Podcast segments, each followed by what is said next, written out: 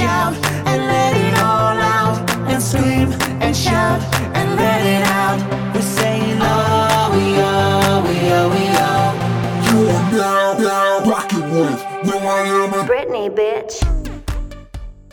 Всем привет! В эфире новый выпуск подкаста «Кактус». подкаста о кино и не только. И с вами Николай Цугулиев. Евгений Москвин. И Николай Солнышко. Наконец-то наступил тот день, да, спустя два с лишним года, э, что мы решили записать выпуск «Вопрос-ответ». Да, и заранее сорян, что предыдущий выпуск был не он, но в этот раз теперь это он.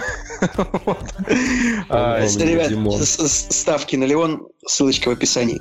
Слушай, ну Вот. помнишь, мы, кстати, с тобой... У нас уже был выпуск, когда мы отвечали на вопросы. Нам ребята из... э, Я даже забыл, как сервис-то называется, который... Soundstream. Soundstream, да, они нам вопросы присылали. Но мы тогда вообще зеленые, по-моему, были. Ну, тогда типа пару месяцев, да, ну это фигня. Короче, я к тому, что Были- Это были вопросы же не про кино.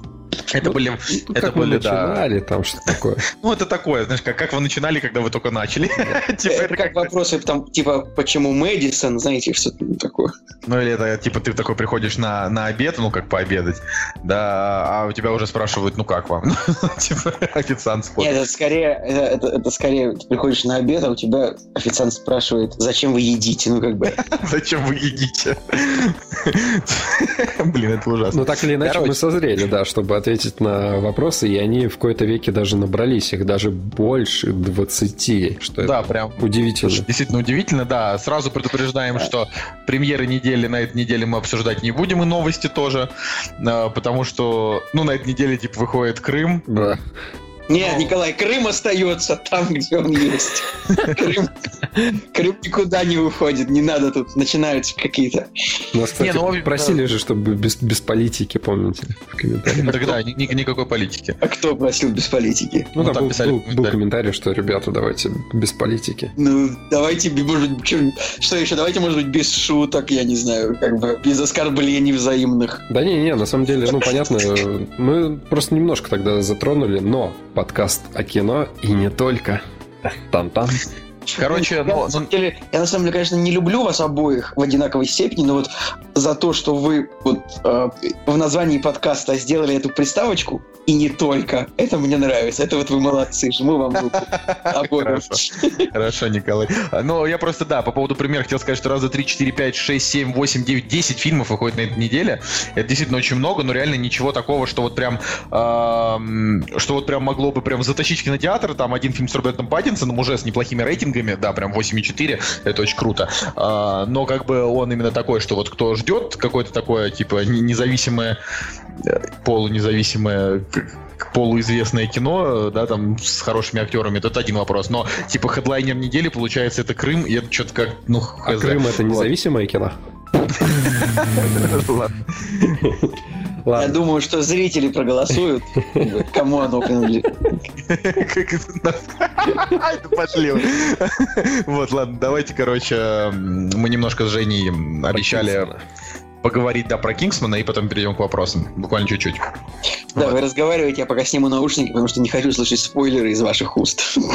Я не буду спойлерить, так что Николай может не Ну, закрывать. подожди, самый большой спойлер это то, что вернули Колина Ферта. Это как этот, так этот спойлер э, трейлерный, да? Да, и это было в трейлере, да, как бы, и вот как раз была новость о том, что Мэтью Вон умолял студию, чтобы они не раскрывали эту фишечку, но чертов маркетинг, маркетинг, вот, и в итоге, на самом деле, ну, не так неожиданно получилось, не знаю, плюс это или минус, то, что они заранее раскрыли то, что он появится. Ну, короче, мне фильм не понравился, поэтому... Вот я, как человек, который еще не смотрел фильм, я скажу, что это однозначно плюс. Потому что вообще, конечно, убить главного героя в фильме это всегда классно. Ну, это как бы спойлер к первой части, если вы не видели, извините. Э, убить- главного героя в фильме это всегда очень классно. Это показывает то, что у сценаристов, у создателей фильма есть, что называется, яйца. Порох. Ну, как бы ладно. Да, есть порох в пороховницах и все, остальное. Это круто. И еще больше, мне кажется, показывает их смелость воскресить этого персонажа. Очень классно. Потому что, ну, это же такое, это же как бы это же не вселенная с очень строгим сюжетом, правильно? Мне кажется, тут можно было и главного злодея воскресить и снова его вернуть. Я, я бы не обиделся, честно. То есть это ведь не звездные войны какие-нибудь, где если бы героя убили, а потом воскресили, это было бы, мягко говоря, странно. Ну, в «Форсаже» такое было, зрители проглотили. А тут, я думаю, даже все довольны по этому поводу останутся. Ну, короче, я, к огромному сожалению, говорю, я вынужден констатировать, что э, из всех моих ожидаемых фильмов этого года этот самый плохой, реально. И вот я... я, чужой даже... завет, чужой завет. Не, не, нет, нет, чужой завет это самый плохой фильм вообще э, во вселенной. А этот фильм именно из тех, что я ждал, самый плохой. При этом он, он сам по себе, не, ну, как бы не параша, да. Это фильм, на мой взгляд, это 6, да, это если мы говорим про оценки. А если уже углубляться, сейчас, наверное, Женя подхватит, а если уже начинать с момента, да, там воскрешение Колина Ферта, то, а, а, естественно, все больше всего ждали, раз уж показали, что его воскресили, все больше всего ждали, как это произойдет. Да, я не буду сейчас говорить как, но на мой взгляд, это натянутая параша. Это знаете как что? Вот э, Николай и, и Женя, да, вот как на мой взгляд, а, воскрешение Колина Ферта оно как маховик времени в Гарри Поттере. Это когда вот у вас есть бог из машины, да, да, да. который вы не. придумываете. Не, Николай, ты просто ты когда посмотришь, ты поймешь, там просто реально вообще. У меня есть еще пример. А помню кто-нибудь, может быть, фильм, который называл фильм Роберта Земекиса под названием «Контакт» 1997 года, фильм Джонни Фостер. Там э, была история о том, что вот они на мысе Канаверал, там, где находится их космический, их космодром, самый основной, откуда они летают в космос, американцы. А там еще Джоди Фостер и Мэтью МакКонахи. Они там, значит, построили огромную такую а, огромную установку для того, чтобы с инопланетянами поговорить. Причем фильм это как бы такой блокбастер, он там бюджет миллионов долларов. Вот они построили гигантскую установку. А, Я вообще не помню. Ну, открой страницу, называется «Контакт» 97 года. Фильм Земекиса, Николай, ну, Роберт Земекис, любимый режиссер. Очень люблю Земекиса, но не важно, вот. да. Ну. И как бы там в какой-то момент э, они как бы собираются запускать эту установку, чтобы поговорить с инопланетянами, и эту установку террористы взрывают. И как бы тут фильм делает фильм душами, что э, как бы люди такие входят в кабинет и говорят, вы знаете, на самом деле у нас такая установка не одна, мы построили еще одну запасную. Как бы, ну вот это, вот это нарушение правил кинематографа. Так нельзя просто делать. Ну да, но лучше бы вообще, лучше бы вообще не придумали, ну, типа прикол со взрывом, грубо говоря. Как, как бы да, вот просто там дальше будет у нас вопрос, кажется, про объективную оценку и все такое. Это так вот это вот влияет. Мне кажется, фильм не, не должен нарушать правила, которые он сам задает. Ну, продолжай, пожалуйста. Да. Женя, но, но вообще «Контакт» очень, очень неплохой фильм. Так, посмотрите. Да у меня есть что сказать. У меня, опять же, у меня есть предыстория к фильму, как мы его посмотрели небольшая, которая, в принципе, я вот не знаю, повлияла ли она на оценку фильма или нет, но суть в том, что э, мы захотели пойти, да, на Кингсмана, и я такой думаю, надо бы пойти э, с субтитрами хотя бы, да, ну, поискал, посмотрел сеансы, и это была пятница, и я открываю... У нас э, четко должно было быть время, что мы должны где-то в районе 10 пойти, чтобы успеть там все дела сделать. Я смотрю сеансы в районе 10 в пятницу. И билеты, билеты на, во всех кинотеатрах, которые, ну, там более-менее рядом находятся, они стартовали от э, тысячи рублей. То есть они были там 1500. Потом я смотрю билет в Великан Парк, а Великан Парк, ну как бы, ну просто кинотеатр, да, ничего такого супер особенного. Два кэса стоили. Два кэса на обычный... Это даже не Dolby. И, ско... и за сколько ты купил в итоге билет? А, мы пошли в... Мы пошли в Англитер за 750 рублей. Uh, нет, подожди, мы пошли... 350 рублей, по-моему, стоил а, билет э, с субтитрами. И, и когда мы пришли, я даже обрадовался тому, что сеанс... Эм, зал не был полный. То есть мы такие сели, такие, вау, ничего себе, круто. Как бы а и... почему так? И... Я вот сейчас открыл, я сейчас открыл киноафишу, и все билеты стоят, ну, 300 рублей. Я не знаю, почему, с чем это было связано, но реально все, все сеансы были дорогие. Ладно, мы так или иначе пришли э, в Англитер с субтитрами, все замечательно. Начинаем смотреть, и нам опять не повезло с соседями. Пришла какая-то компания, которая абсолютно не хотела смотреть фильм, причем это были какие-то дикие качки, вообще такие вот прям реально здоровые мужики. Их было штук 6, наверное, и там, и там, там еще была... Э, Жень, Жень, Жень, да. наверное, я думаю, что это была, э, это была команда семеро из качалки, но их было шестеро, а где был седьмой, а седьмой остался в качалке. Возможно. Ну, короче, они вели себя просто, просто ужасно, короче. Вы разговаривали в полный голос там, и так далее. Но это, наверное, была одна из самых худших, короче, компаний в кинотеатре. Причем, причем... Причем рядом сидели э, тоже какие-то ребята, которые тоже как бы достаточно громко как-то воспринимали этот фильм, что-то там переводили с английского на русский. Были еще какие-то ребята, которые просто э, нереально Жень, смеялись ты- над я не шутками. думал, что ты, ты слишком много времени уделяешь тому, что ты рассматриваешь людей в зале.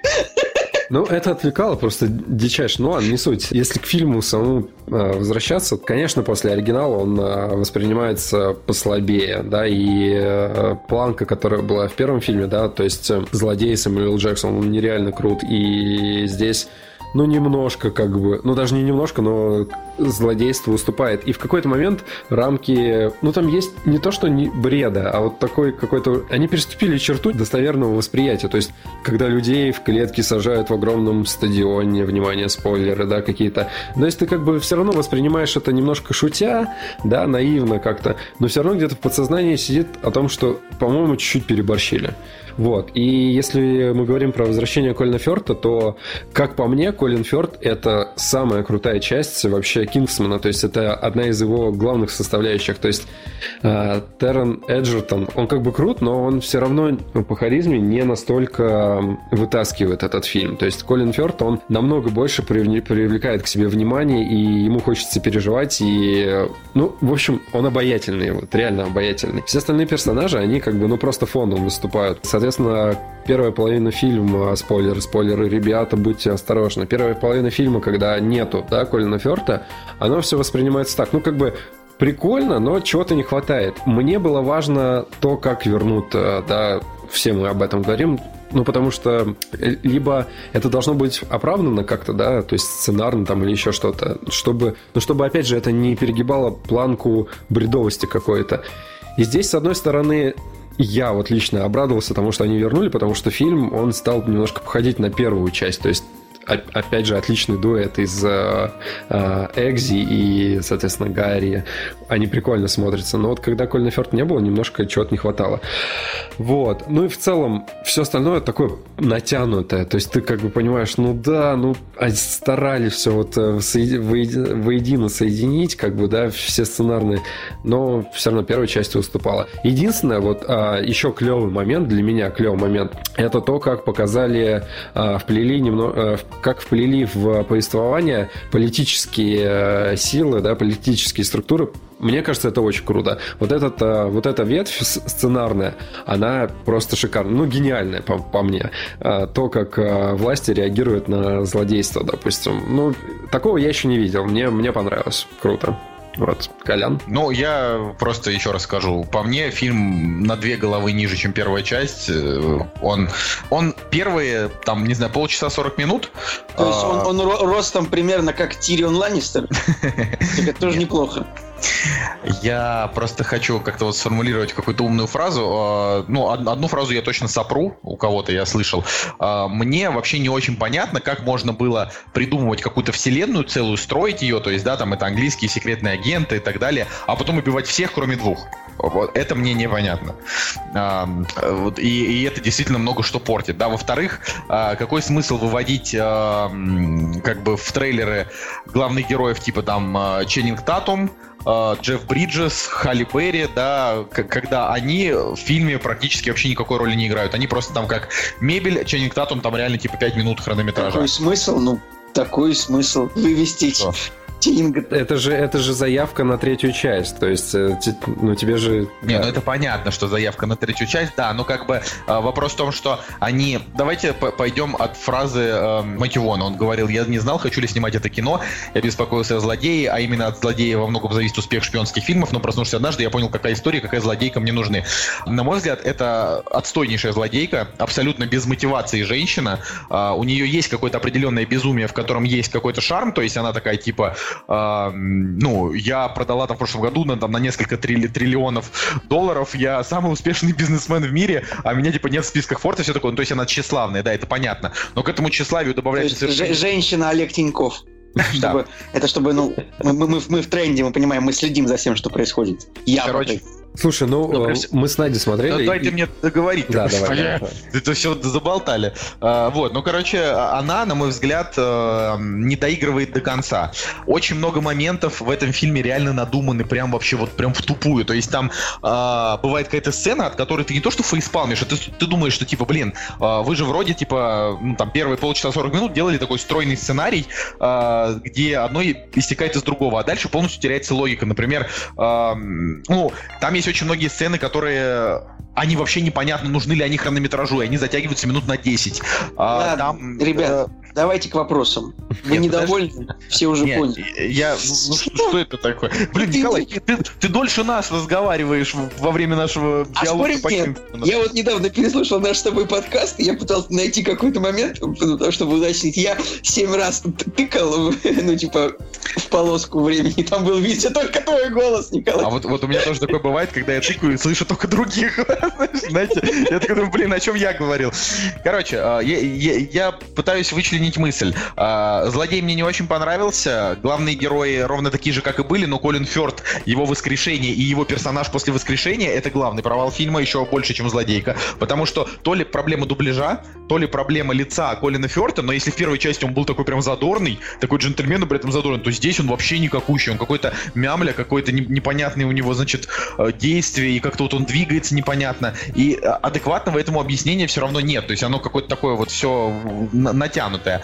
И э, концовка меня в этом плане не то что разочаровала, но, то есть, по сути, да, третья часть, это, если она будет, то будут приключения Кингсмана и Стейтсмана, но это уже э, не то, чего хочется. Мне не очень интересно смотреть там за какими-то, за, за американцами, блин, секретными агентами. Я хочу смотреть на англичан, на вот этих. Конкретно мне вот интересно смотреть на чуваков в костюмах. В этом и прикол, да, и они как бы свою вселенную разрушили. Поэтому я считаю, что Мэтью Вон как бы облажался. Это типа первый сиквел в его карьере, и он плох. Вот. Но при этом, если отключить голову, то кино, несмотря даже на некоторые затянутые моменты, оно довольно драйвовое. Так что, Ну, да, не знаю, да- а давай люди еще да. по парочке моментов. А, Я, кстати, первое понял о том, что эм, Кингсман, он наравне с э, Игрой престолов, в принципе, вообще не чурается выводить персонажей из, эм, из повествования, да. А, Ну, как-то наравне они, да, то есть есть главный, ну, втор- второстепенный такой э, ви- видный персонаж, которого Хопс вынесли, еще персонаж вынесли, и вот так вот просто как э, перчатки, знаешь, вот так вот выкидывают и так далее. Но, с одной стороны, это круто.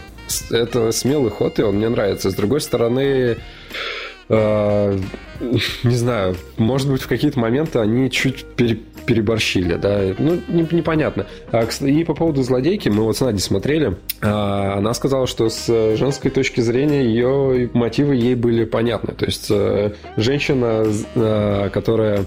э, А что за феми... а что за объективация женщин? Что? Какая-то различная точка восприятия мира у мужчин и женщин? Нет, смотри, там просто, там просто не так явно, там ее мотивация, она двумя словами как-то проскользнула, и то есть я не так суть уловил, то есть да, я понял, что, что имеется в виду, но как бы не, так, не столь явно этому значение придал, а как бы потом с Надей, когда обсуждали, она мне уже пояснила, ну то есть э, женщина, которая э, заперта, грубо говоря, в одном пространстве, ей хочется какого-то движа, ну то есть с точки зрения какого-то женского восприятия, да, мира, мира Типа, а если мужчина запрятан в одном пространстве, ему норм будет? Ну, не знаю, ну вот... э, Я тебя хочу вывести на то, что ты на то, что вы, вы- вы оба феминисты и шовинисты. Как бы.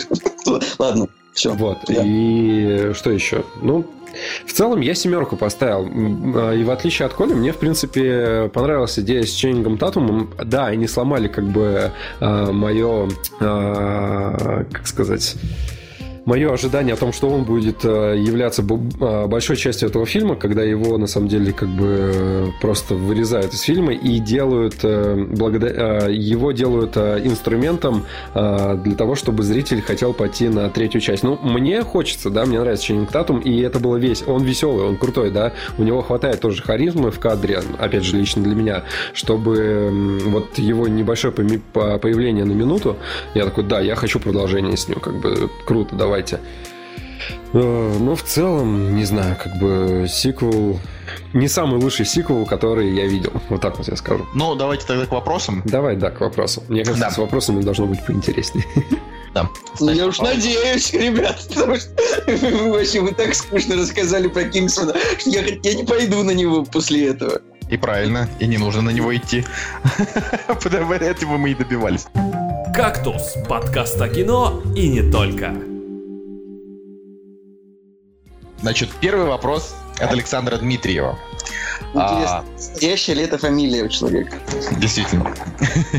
Как а, Максим Петрович, Петровнин. Я не знаю, ладно. Короче, Напишите в комментариях, если вот вы сидите. Кстати, реально, вот я всегда удивлялся, что вот в соцсетях вот многие сидят, ну, не под своим именем, а вот, ну, что-нибудь напишут, какую-нибудь фигню. И вот приходится общаться с виртуалами. То есть у нас такие тоже есть в комментариях. Я не хочу вас обидеть, но просто это веселит. Вот. Ну, есть люди, у которых, да, э, фамилия одна ВКонтакте, а в жизни другая, и на самом деле ты с ними в жизни уже общаешься не, с, не по настоящей их фамилии называешь, а та, которая ВКонтакте, ну понятно. Надя Клен. Кстати, да, вообще при, предъяви своей женщине, скажи, скажи, почему ты вообще не поставила мою, мою, мою фамилию вообще. Я, я то же самое, кстати, могу сказать своей женщине, потому что, потому что моя жена тоже не носит мою фамилию ВКонтакте. Короче, Ребят, я просто обязательно скажу своей женщине, ну, давайте мы, может, вопросы, что-нибудь. а, итак, так, Николай, ты вот э, начинаешь утомлять.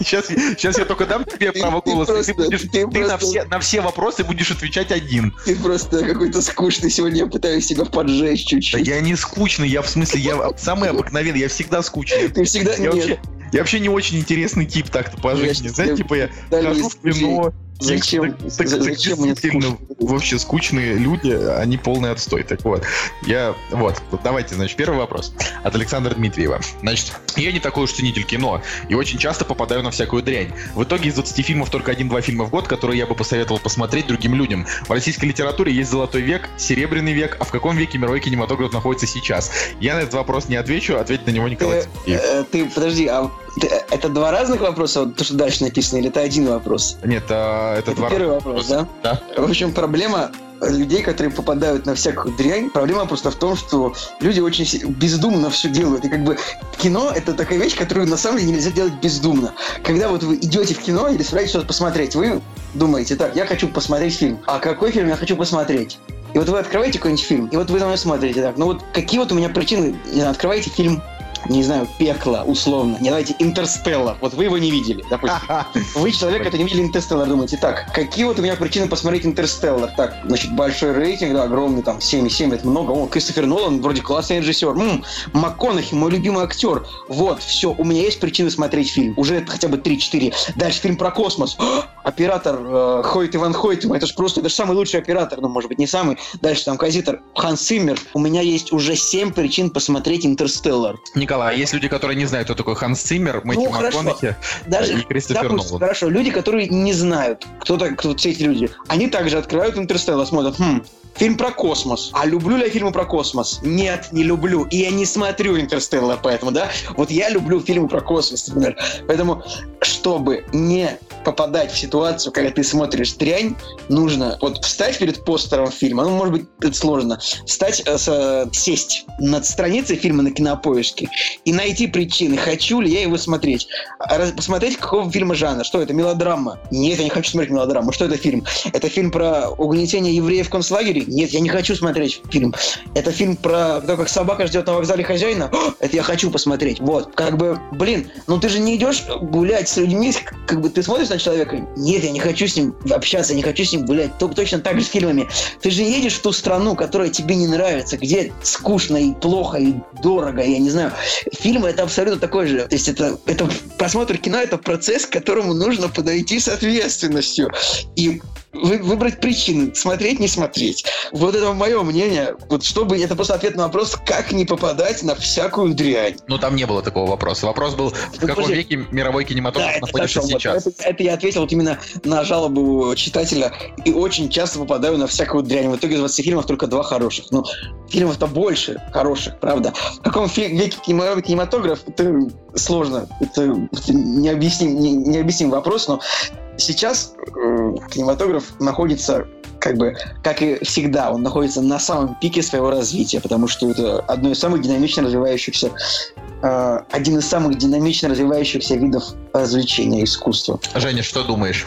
А, по поводу, в каком веке мировой кинематограф находится сейчас, мне кажется, немножко нужно переформулировать а, ответ сам. То есть э, я бы вехи, да, сначала кинематографы бы разделил, да, сначала немое кино, черно-белое, цветное, и сейчас у нас, э, я бы назвал цифра- цифровая эпоха, когда у нас появляется 3D, виртуальная Пост. реальность. Ну, то есть я бы это уже циф- цифровой эпохой назвал, и э, согласен с Колей о том, что э, постоянно кино развивается, и, как мне кажется, золотой вот какой-то золотой вехи ее попросту нет, потому что, ну, можно сказать так, что, допустим, лично для меня, да, там критерий какой-то крутости фильма, ну, допустим, берем мы чер... а, немое кино, да, ведь раньше считали о том, что классное кино это то, которое ты можешь понять без а, звука, без слов.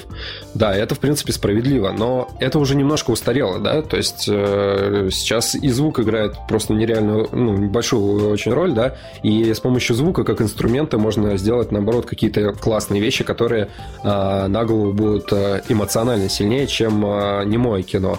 Цвет, да, мне кажется, цвет тоже очень много, ну, большую роль играет, и черно-белое кино, оно тоже, да, по-другому воспринимается, и цвет как инструмент, да, тоже приносит э, в эмоциональном плане какие-то классные штуки. Ну, возьмем Дэвида Финчера, если разбирать э, его э, фильмы, да, то у него цвет, он создает настроение в каждый кадр, то есть я когда смотрел разбор, да, его фильмов, для меня при просмотре это как бы, ну, не играло роли, я об этом не задумывался. Но на самом деле вот в таких вот моментах, а, вот а, по кадровых, это очень большая роль в фильме, да, то есть это очень большой инструмент. И сейчас, да, циф- цифровая, ну, цифровая веха такая, да, 3D, мы им еще, возможно, не, э, как бы сказать, не можем в полной мере да, оперировать инструментом, чтобы передать какие-то эмоции правильно, да, но, но в будущем, да, может быть, через там, несколько лет, да, это какая-нибудь виртуальная реальность, а, тоже как инструмент, который сможет а, сделать так, что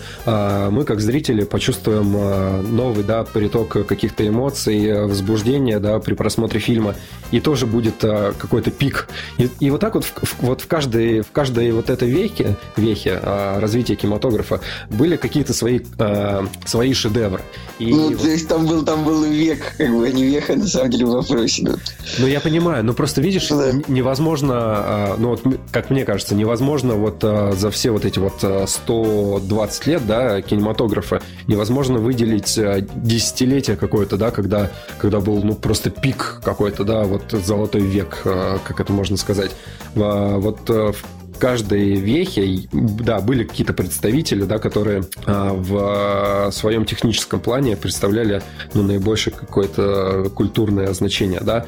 Но чем, когда появляются новые инструменты, э, мне кажется, вот э, приходит новая эра, и с каждым разом все лучше и лучше. Но, допустим, просто есть сравнение, да, с литературой. Литература у нее а, нету таких инструментов развития, да, то есть книга, текст, понятно, что можно по-разному текст этот преподнести, но а, сама форма, она как бы не меняется, а у кинематографа она меняется. Да, понятно, что мы а, воспринимаем как бы глазами картинку, которая перед нами происходит, а, но все равно эта форма, она все равно изменчива. И, допустим, я когда литературу читал про монтаж, м, такой старый представитель киношколы, он говорил, что а, мы воспринимаем, да, картинку а, зрение, и оно, и зрение как бы не адаптируется. То есть вы не можете выйти за рамки определенного, определенной формы.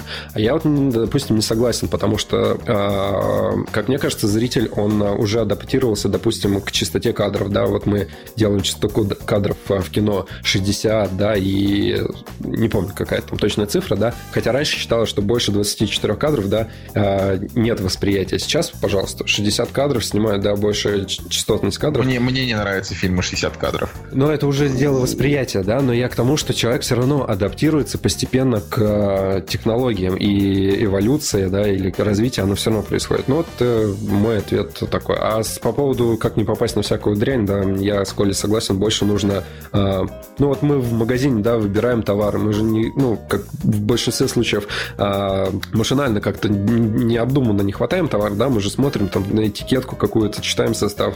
Также и с кино, да, нужно больше вдаваться вот в подробности и выбирать то, что нужно для себя. Да вообще много много, много вариантов, да, как подобрать кино.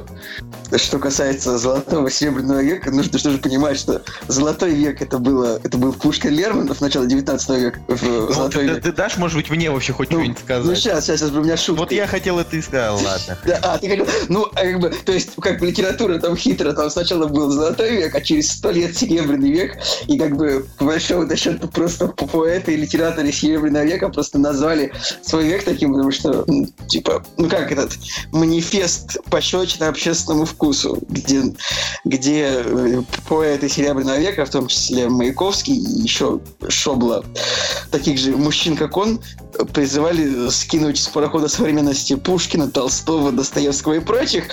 Э, и я не знаю, к чему я вообще сказал, но штука в том, что, по-моему, это очень глупо. Золотой век, серебряный век, как бы, это... Кино развивается, и сейчас оно лучше, чем когда-либо было. Николай? Я, я только хотел сказать, потому что вы мистеры зануды. э, Я хотел только сказать, что вот в, этом российской, в российской литературе есть золотой и серебряный век, а, потому что это, ну, это просто по понятие литературы. А в, в понятии кинематографа вообще не было ничего такого. То есть Ну, вообще вот ори- оригинал. Есть золотой век Голливуда 930 и 50 Ну, как бы он есть. Это есть такой же термин, который ни на что не влияет на самом деле. Ну, в общем, как, как бы то ни было, да, на данный момент, конечно, кинематограф, на мой взгляд, в такой э, стадии непонятный, потому что Потому что если раньше там кинематограф... э, Вернее, я даже так скажу. э, Кинематограф сейчас понятный, он сейчас э, требует, э, так сказать, актуальности, как и во все времена кинематограф отвечал на такие вот э, актуальные вопросы. То есть он отвечал и на вечные вопросы, и на актуальные вопросы. И вот э, то, что делает сейчас кинематограф с вечными вопросами, мне нравится, с актуальными вопросами мне скорее не нравится. То есть вот это вот, ну, как бы популяризация э, вот этой всеобщей толерантности и прочего всего, вот это тренды, как бы основные американского кинематографа, они меня не прут. А, но зато именно там условно какой-нибудь стандартный триллер, да, в 2017 году он выглядит намного круче, чем там, допустим, в 70-м. Хоть я и, или в 50-м, хоть я и люблю там Альфреда Хичкока, от его фильмов я получаю скорее эстетическое удовольствие, чем какое-то прям реальное напряжение, да, вот, чем, например, от триллера «Пленницы», да, Вильнева, ну, что такое. Давайте Следующий вопрос. А, раньше мы смотрели много итальянских фильмов, французских. А где они сейчас? Если такие актеры, как Челентано, Ален Делон, Бельмондо у всех до сих пор на слуху, а, а современные культовые актеры и фильмы из Европы есть? Или они просто не доходят до меня? Кроме один плюс один, вот, значит, спросил у нас Александр. Я, я хочу сразу ответить, что а, они просто не доходят до тебя, чувак. К сожалению, к сожалению, да. Очень, Тут- очень много хорошего кино э, ты пропускаешь. Ну тут вопрос, раньше мы смотрели много итальянских и французских. На самом деле не так уж и много. Их все можно, по большому счету, перечесть, наверное, на пальцах трех-четырех рук. Набор, набор фильмов э, с Бельмондо, э, Челентано, э, Пьером Ришаром, Жераром Депардье, да. На эти фильмы, они, то есть французское, итальянское кино, любое сейчас кино, по большому счету, любое кино, кроме американского, оно, по большому счету, нигде не стреляет, вот кроме тех стран, в которых выходит. Это- любой фильм, какой-нибудь «Бобро пожаловать», что-нибудь такое, это исключение, даже просто подтверждающее правило. И причина в этом такова, то, что просто у этих кинорынков нету мощности соревноваться с американским. Это как большая корпорация, Голли- ну, как бы американское кино, большие американские корпорации, которые просто победили в этом соревновании. Но, с И другой вытеснили. стороны, Но, отве- отвечаю, хорошие европейские фильмы, они есть, они есть. Всегда смотри программу Венецианского кинофестиваля, фильм, который получает какую-нибудь пальмовую, лавровую, кокосовую ветвь, вот с- свободно скачивай его, смотри, и все будет прекрасно. В общем, это, это вообще, по сути, сейчас именно такие самые крутые фильмы на подумать, на подумать, делают-то как раз европейцы, а а не американцы. У американцев в основном как бы кино зрелищное, какой бы это, как, что бы это ни был, ужастик. а, даже если это драма, то она такая с оттенком немножко попсовости. Я не говорю про а, американские фильмы типа там Капитан Фантастик, да, абсолютно гениальный, потому что он сделан как раз под фестиваль. То есть я так скажу в ответ на этот вопрос. Фестивальное кино это то, что даст такое вот удовлетворение, как раньше. Оно вполне может, может такое вот принести. А из, например, американских фильмов, допустим, вот недавно был фильм, э, как там, «Уйти красиво», да, Зака Брафа. Вот он меня немножко вернул в детство, там, на 10 лет назад, когда было просто такое чисто беспечное кино с добрым и не очень пошлым юмором, э, приятными актерами, вот такое вот. э, Но... Это да. просто, мне кажется, у, слушателя просто проблема в том, что он постоянно смотрит плохое кино. Это как поехать в какую-нибудь страну скучную и потом жаловаться жал- жаловаться, что скучно, как бы. Это всегда есть варианты. Выбирай, хоро- смотри хорошее кино. Европейское кино, оно тоже есть. Вот в прошлом фильме был, в прошлом году был «Я, Дэниел Блейк», так он назывался, да? Да. Лучший, лучший фильм прошлого года. Лучший фильм прошлого года, да, британский, очень По нашему, по тяжелый. нашему этому общему мнению, лучший фильм года. Да. Что, Женя, ты говорил? А, На самом деле, э, по поводу французских итальянских фильмов, э, если мы посмотрим э, график премьер каждую неделю, то в 95% случаев каждую неделю э, будет в прокате либо французский, ну, в основном французский фильм, итальянские до нас э, как раз-таки мало доходят. Только вот, ну, на мой взгляд, последние, э, последние года два, наверное, какие-то фильмы начали попадать, комедии, да, вот как раз-таки э, э, идеальные незнакомцы. И после на волне идеальных незнакомцев, кстати, пошли фильмы такие, ну, вот, э, независимых таких маленьких э, э, студий кинопроката, да, вот они берут э, какие-то фильмы итальянские, в которых эти же самые актеры играют, и в прокат их пускают, но они тоже ну, незаметно, э, незаметно в прокате проходят. А вот французские фильмы, они, в принципе, каждую неделю стабильно, какие-то комедии, такие местечковые, проходные, но они выходят.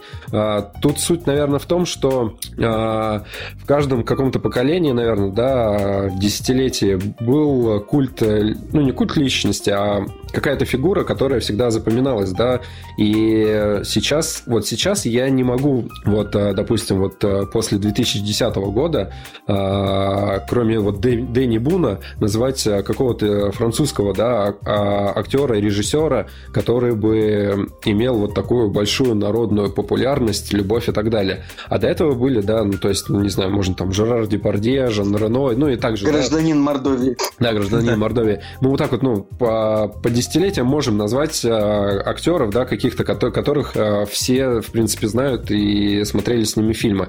А, Просто вот сейчас вот такого человека, да, или режиссера, и его, его, к сожалению, ну, нету. И все фильмы, они, все французские фильмы, большинство, тоже там 99%, это комедия, либо драма, и э, нету большого какого-то кино со спецэффектами. То есть они, они все построены на принципе вот э, малобюджетных комедий, которые построены вот на э, особенностях Строители, да, они там строят, строят. Короче, все французские фильмы современные, это комедии с рейтингом 5,6, 6,2. Да, да, да. Вот они Которые хочешь смотри, хочешь не смотри. Они взяли себе фабулу не вот такую вот, э, чтобы иметь хоть какую-то окупаемость в прокате, потому что ну, действительно тяжело э, соревноваться да, с голливудскими картинами, которые основную кассу собирают. И, на мой взгляд, э, и вот как раз-таки наш кинорынок, он должен, как мне кажется, перенять опыт. Прежде всего, начать с э, мелкобюджетных таких каких-нибудь комедий, драм, и вот постепенно-постепенно там выходить, э, зарабатывать денежку какую-то, да, и вкладывать уже в какое-то там более серьезное кино. Ну вот а, пример, да, Люка Бессона, который снял э, Валериана, да, и который, ну, просто не окупился, потому что, ну, сожалению, Люк, Люк Бессон это б- большой человек, который уже тоже 30 лет снимает кино. который, у как, он- эпоха которого он- уже прошла, кстати. Как и бы вот, да, и вот это- нового режиссера его нету. Вот, так что вот такой вот мой ответ на вопрос. Ладно, э, следующий вопрос. Задает его нам э, Андрей Гайда. Вопрос такой. э, А может быть Гайда. а может быть Гайда, да. Каким вы видите будущее кинематографа в техническом плане? Виртуальная реальность или что-то наподобие хардкор? Ну, я отвечу первый. Потому что вы э, только что пожалуйста, много разговаривали. Пожалуйста, пожалуйста. Да, у нас уже...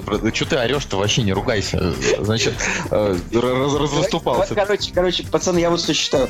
Мы перед каждым ответом на вопрос ставим себе таймер, отвечаем 60 секунд на вопрос каждый, не по 5 минут. Нет?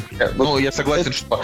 Ну, я, я не про таймер, но я согласен, что Ставим затяг- затягивать не нужно. не- не, зачем минут, полторы, не Одно- пять. Однозначно. Короче, а, по поводу будущего кинематографа, я считаю, что все вот эти вот вещи, типа виртуальная реальность, 3D, а, доп- дополненная реальность, а, от- нажимание на кнопки, э, типа когда интерактивное кино, когда ты решаешь, куда пойдет герой, я считаю, что это все временные игрушки, а настоящий кинематограф, он вот классический, он будет вечен, что даже через сто лет, а, может быть, там будут какие-то, я не знаю, условно люди будут на облаках смотреть вообще фильмы, и если в фильме будет секс, ты прям реально будешь испытывать вообще все эти чувства, а, как бы и во время того, как герой ест, тебе прям приносят эти блюда прям в кинотеатр, или они перед тобой воплощаются, это все равно все игрушки. А вот э, настоящее, ну, настоящее действительно хорошее кино, оно будет выходить просто вот стандартно. Его какой-нибудь условный э, Дэнни Вильнев 2157 года просто будет выпускать хороший фильм. Я считаю, единственное, что в техническом плане там, может быть, э, как бы будет становиться, опять же, там звук чуть более объемный. Ну, это как с айфонами. Звук чуть более объемный, картинка чуть более яркая и т.д. и т.п. Ну, То есть- прекрасно, твоя минута кончилась. А я все. Да, да, нет, ни- никакого, никакого, никакой виртуальной реальности, никакого хардкора. Единственное изменение, которое будет в кинематографе, это а, лет через пять, вот это уже сейчас такой тренд, но лет через пять вообще не будет, скорее всего, ни одного, ну, пи- 12, не будет ни одного фильма, в котором вот будут белые люди, как бы, то есть. Поскольку азиатский рынок растет, и как бы я не говорю, что будут чернокожие, нет, чернокожих как раз будет меньше, потому что их мало на самом деле. А вот я думаю, что тренд такой лет на через 12 точно, что все фильмы, они будут как бы бело-азиатско-индийскими. То есть э, вот это будут три расы, как бы будут такие азиаты, такой собирательный образ азиата, это может быть там японец, кореец, какой-нибудь мал- малазиец, э, китаец, а, индус такой, паки- ну, па- пакистана, индийско, какой-нибудь такой человек, и белый. И, как бы, будут три... э, в общем, фильм, кинематограф будет, короче, про три, три, три расы строится. Вот это, я, кстати, не шучу. То есть в этом есть, конечно, доля шутки, но есть правда. Потому что кинорынки растут эти очень сильно. Это вообще это основное отличие от нынешнего э, кинобизнеса от того, что было 50 лет назад. То, что сейчас в Китае фильм может собрать больше, чем в Америке, а как кино- кинобизнес это деньги. Вот мой ответ. Ж- Женя. А, Я когда говорил про цифровую эру, я забыл еще упомянуть такое, а, такую тему, как оцифровка актеров, и когда motion capture выходит на передний план. То есть, как по мне, классический кинематограф, да, будет существовать, то есть мы будем смотреть картинку, ну, воспринимать да, глазами то, что перед нами происходит. Э, Мне кажется, виртуальная реальность будет, но она будет чуть, не знаю, там в какой-то непонятной форме и через какое-то а, продолжительное время впереди, но суть в том, что все больше от нас натурные съемки, они будут э, уходить. И э, motion capture, да, когда будут захватывать актера, и когда, актера, который будет играть в зеленой комнате, а все остальное будет э, рисоваться на компьютере, что уже сейчас, в принципе, происходит, но сейчас это все равно воспринимается как а, компьютерное, да, что-то такое, ну, нереальное. Но вот эти технологии, они будут развиваться, развиваться, развиваться, и в конечном счете, я думаю, что только, не знаю, какие-нибудь большие режиссеры, да, мо- смогут себе там позволить э, натурные съемки. А, Опять же, непонятно, когда это произойдет, но это пример как с пленкой, да, то есть все перешли на цифру, и только какие-то избранные, да, режиссеры а, просят студию снимать им на пленку. Также и с натурой будет, что в, конечном счете это удешевление стоимости, да, кинопроизводства, и это будет а, развитие технологий, да, то есть мы уже не будем различать, наверное, да, где, где реальность, где э, вымысел нарисованный. Так что я думаю, что вот в этом направлении будет все развиваться. Окей, следующий вопрос. Никита Голова... Гол- Голованев. Или Голованев. Не Ужас. знаю, про- простите, Никита. А, значит, два вопроса. Первое. Вы смотрели сериал «Доктор Кто»? Если да, то какое у вас мнение? Второй вопрос. Вы читаете А, комикс? м- можно я отвечу? Нет, не смотрел, нет, не читаю. Пожалуйста, Николай, отвечай ты. А, Доктор Кто? Доктор Кто я смотрел раз, два, три, четыре или пять сезонов. И у меня очень приятное мнение об этом сериале. Я даже смотрел пару серий классического Доктора Кто, который там еще 60-х годов, но это как бы не, не мое, да, то есть э, очевидно. И если такое вот, ну, не, не- длинное мнение, мне кажется, что Доктор Кто, он балансирует э, на грани детского сериала и взрослого сериала. Из-за этого э, во вроде, вроде в таком не очень взрослом сеттинге, когда там эти далеки похожи, ну там инопланетяне типа далеки похожи просто на пылесосы, а злодеи, которых называют киборги, то есть там есть далеки и есть киборги. Киборги все похожи на C-3PO, а, типа, и они вообще вроде как не очень устрашающие, и вся их основная задача это в том, что они ходят и говорят убивать, и, и как бы э, это все выглядит очень по-детски, но при этом там действительно там типа постоянно умирают какие-то положительные персонажи, э, и умирают причем очень нелепо, как, ну, чуть ли не, я не знаю, они бегут под градом пуль, и ни одна из них не попала, а потом он случайно споткнулся, промахнулся, и какая-то пуля все-таки попала. То есть вот такое. В этом я считаю, конечно, доктор Кто э, проседает. Из-за этого я его и бросил, потому что в какой-то момент мне стало скучно. Но при этом там э, есть где-то, не знаю, там 5-7 серий, которые можно вообще отдельно от сериала смотреть как э, просто как, э, типа, не знаю, ну как 40-минутная короткометражка, как кино, потому что очень интересно сделано. Там есть э, шоураннер, э, один из, короче, тех людей, которые пишут сценарии э, к доктору Кто, его зовут Моффат, ну, там, Стивен Моффат или как так. Э, у него действительно самые крутые сюжеты. Короче, это клево. Комиксы я тоже читаю. Э, читаю их давно, много, больше люблю европейские, чем американские. Э, больше нравится э, минималистичная рисовка, чем э, типа как у Marvel. Э, Если Marvel и DC, то DC. Э, и самый любимый комикс это Скотт Пилигрим. Э, Самый любимый европейский комикс это Black Set про кота детектива. Ну, Вот и все. Женя. Слушай, ну, я Доктор Кто не смотрел, и, в принципе, э, вообще, да, я даже, наверное, ни одной серии не смотрел. Комиксы я не читаю, но вот Скотт Пилигрим твой у меня стоит на полочке и греет мне душу. Блин, я, пом... я, я помню на кинопоиске еще где-то лет шесть назад кто-то написал комментарий в каком-то тр- трейде, что ребят, обдайте ссылку, где можно скачать все комиксы Марвел. Причем э, это был один из самых заминусованных комментариев в истории заминусованных комментариев. И как бы я ему ответил, что дружище, почитай лучше классическую литературу и собрал кучу плюсов. Вот тогда вот э, году в 2009 было для счастья можно было просто написать какой-нибудь комментарий на кинопоиске, получить много плюсов, и можно было быть довольным весь день. Да. Классов. Давайте дальше. А, значит, следующий вопрос. Сейчас я опять же, да, посмотрю, посмотрю имя. Андрей Сидоренко. Вопрос такой. Экранизацию каких книг или какой книги вы бы хотели увидеть больше всего и какой она должна быть? На мой взгляд, книги лучше не экранизировать. Блин, я с тобой согласен вообще, вообще просто. Просто, э, ну, как бы, э, есть, есть такая, такой момент, что эм, я очень люблю книги и, и читаю их достаточно, сейчас как бы в, меньшем, в меньшей степени, чем там, не знаю, несколько лет назад, но все равно читаю много. И когда я ее читаю, вообще это, ну, довольно банальная фраза, когда ты читаешь книгу, ты уже сам себе это все представляешь, и когда выходит фильм, это, к сожалению, перебивает твое восприятие внутреннее. То есть я читал Гарри Поттера первые три части до выхода, первые три, да, до выхода. И э, с Гарри Поттером, допустим, Я да, тоже. они, они плюс-минус угадали с ним. То есть там как бы э, они как-то вот не напортили никаких особенных впечатлений, и поэтому единственное, что я как, как вот там действительно поклонник книжек, и я, я смотрел фильмы, а книги знал наизусть, и э, я, ну там, не знаю, ругался на тему того, что какие-то моменты из книги в фильме не показали, они мне казались довольно важными. Например, когда Гермиона э, в «Узнике Аскабана» сделала так, что у Гарри забрали молнию, подаренную Сириусом Блэком, э, на проверку на какую-то там часть книги, и э, там Гарри и Рон прям ее ненавидели за то, что вот она наябедничала, что ему типа кто-то и подарил эту молнию.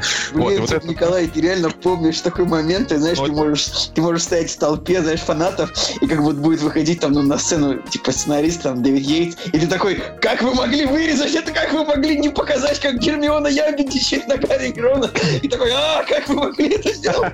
Не, ну не настолько, но я просто к тому, что вообще третий, третий фильм это мой самый любимый фильм из Гарри Поттеров, но при этом а, третью книжку Альфонсо Куарон урезал просто нещадно. Ну вот, ну и короче, так вот если подумать, да когда... когда экранизируют книги, всегда что-то урезается, потому что объем книжки очень тяжело реально уместить в кино, очень тяжело. Обязательно что-то останется необъясненным, что-то что не показанным. И, соответственно, понятно, что это всегда будут делать, и тут против этого ничего не скажешь. А, Но, допустим, у меня вот есть а, ряд любимых книжек, ну там, допустим, я бы, я бы там выделил топ-5 своих любимых книг, и я бы никогда в жизни не хотел бы видеть на них экранизацию. Например, а, зная, какие экранизации уже были у Стругацких, я просто с ужасом представляю. Я, кстати, Как? думал, думал как раз тоже о том, что на самом деле, вот если бы Федор Бондарчук на самом деле не обосрался с обитаемым островом, то вполне можно было бы что-то еще экранизировать. И, я не знаю, почему-то людям, люди просто не могут просто взять снять нормальное кино. Ну, м, потрудно быть богом, тоже прекрасный сценарий. Нет, нужно снимать четырехчасовой, отвратительный, несмотрибельный фильм абсолютно. Что такое? В чем проблема? Вот. Еще и 20 лет, 20 лет его снимать нужно почему-то. Бондарчук вообще, на самом деле, нормальный режиссер, у него ну, более-менее хорошо снимает фильмы. Почему со Стругацкими, э, речь идет о обитаемом острове? Почему получилось так отвратительно? Вот тут вопрос, я говорю, у меня, у меня любимая книжка у Стругацких это «Град обреченный», я ее очень люблю. Ну, ладно, хорошо, это, это не экранизирует. Ну вот я говорю о том, что если, если, если бы ее экранизировали, я бы просто с ужасом вообще на, на это бы шел, потому что мне просто страшно представить, как эту книжку полную исключительной философии, которая вообще определяя, оп- определила в какой-то момент мой вектор развития как личности, ну так как А, а- а- а знаете, типа, ну, как, э, как, как узнать о том, что человек веган? Ну, он скажет об этом сам в течение первой минуты. Как, как узнать о том, что человек, типа, любит читать книги? Он сам вам об этом скажет за 5 секунд. Конечно, ну блин, э, это, это одно из тех вещей, которыми я горжусь. Я люблю книги. Вот, э, поэтому да, я скажу так, что э, я бы не хотел экранизацию никаких книг, но, допустим, против экранизации комиксов я ничего не имею, потому что комиксы, графические романы, они уже подаются нам с визуализацией, и, соответственно, если это, ну, делают потом видео рядом, то это отличается, грубо говоря, не- не- не- немного чем там, только там реальные актеры, а не нарисованные какие-то чуваки. Вот. э, Так что такие дела. Другой вопрос, опять же, что некоторые пишут книги с, с иллюстрациями, да, и уже сразу же, на- написав книгу, ты уже, прочитав книгу, ты уже знаешь, как а, выглядит тот или иной герой. Ну, такие вот дела. А, Стивена Кинга, короче, экранизируют, пусть дальше экранизируют еще. ну вот да, со как Стивеном он, как он будет писать книги лет 20 еще, так вот пусть экранизируют. Потому что его книги хорошо ложатся в сценарии. Может быть, это, конечно, совпадение, а может быть и нет. А может быть, человек знает, как надо просто деньги зарабатывать. Ж- Женя, Женя, скажи, э, скажи ты нам. Отличный, отличный ответ на полторы минуты, я просто хотел сказать. Не, я на самом деле хочу только сказать о том, что в Советском Союзе отлично повести, романы, книги экранизировали и плохих примеров. э, Ну, как-то я даже. Ну, я лично не знаю. То есть, э, А какие хорошие примеры ты знаешь? слушай, мое самое любимое «Республика Шкит». Мне очень нравится. Я читал в детстве, потом посмотрел кино, и как бы э, у меня просто приятное, настолько приятное впечатление, что от фильма, что от, что от а, прочитанного, да. Но опять же, это я все в детстве читал, как бы, и сейчас, к сожалению, я не знаю, да, это позор мне, я, я не читаю литературу, вот, э, но вот, э, опять же, да, вот единственное, что могу сказать, что вот мне кажется, в Советском Союзе, в принципе, с экранизацией э, м, книг и э, каких-то рассказов отлично справлялись, с этим отлично справлялись. Ну, а если бы я хотел что-то экранизировать, ну, мне нравится Жюль Верн, и я большой поклонник, допустим, «Назад в будущее», и мне, вот, я бы хотел там, допустим, Жюль Верна же мало экранизировали, и достойных экранизаций их Да, это нету. верно. И вот... э, Такая, по-моему, же должна какая-то в да, в должны, проекте. должны очень Что-то долго. про наутик, что-то про Да, капитана 80 тысяч лье под водой. 20. А, ой, фу, блин, 20 тысяч лье под водой, да. А, долго собирается в проекте, долго это все экранизация, но я к тому, что если бы в хорошем, в, в хорошем качестве да, экранизировали, то я бы хотел, конечно, чтобы Жюль Верн был, потому что ну, приключенческого кино его ну, не хватает, как мне кажется. Не, ну ты понимаешь, короче, это просто проблема в том, вот, например, э, то, что вот книга написана 150 лет назад, да, и экранизируемая сейчас, она может выглядеть на экране довольно тупо. Берем «Войну миров». Вот, берем «Войну миров», где не было, по большому счету, изменено ничего. То есть, например, если книга была написана, какого она года, 1860, ну, примерно такого года, да, книга «Война миров», правильно? А, сейчас уточню, чтобы не быть идиотом, не выглядеть идиотом уж совсем. Но штука в том, например, в книге сюжет. Инопланетяне просто погибают от земных бактерий, да, вот это финал книги. Они бах, просто умирают. Книга написана что- 1897 год, да. Чуть больше, чем 100 лет книги. И вот если 120 лет назад нормально смотрелось то, что инопланетяне могут позволить себе прилететь на другую планету, и погибнуть просто от бактерий, то в 2012 году, какого года, 2004 года, фильм Стивена Спилберга, снимать фильм с абсолютно таким же сюжетом, а, то есть как бы во- вообще не делая поправку на то, что изначальный сценарий э, написан был сто лет назад, так делать нельзя. И точно так же, что, да, ну да, ну тут, то есть, как бы, ну, ты, ты это говоришь, как будто это очевидно. Для Стивена Спилберга, например, не очевидно. Это оказалось, что раз он вообще не изменил никак сюжет, как бы, вот никак. Взяв кальку, э, э, взяв сто лет сюжета, взяв его экранизировав, просто вот один в один, так как будто бы, как будто бы, ну, ну как можно предположить, что, как можно предположить, что инопланетяне, которые прилетели, сука, за другой планеты, не могут, не могут погибнуть просто от бактерий? Как вообще? Ну это можно было предположить в начале, в конце 19 века. Ну, в общем, вот. Поэтому те же фильмы, те же фильмы э, э, Жюля Верна тоже нужно, должны проходить очень серьезную ревизию сценария, чтобы смотреться адекватно.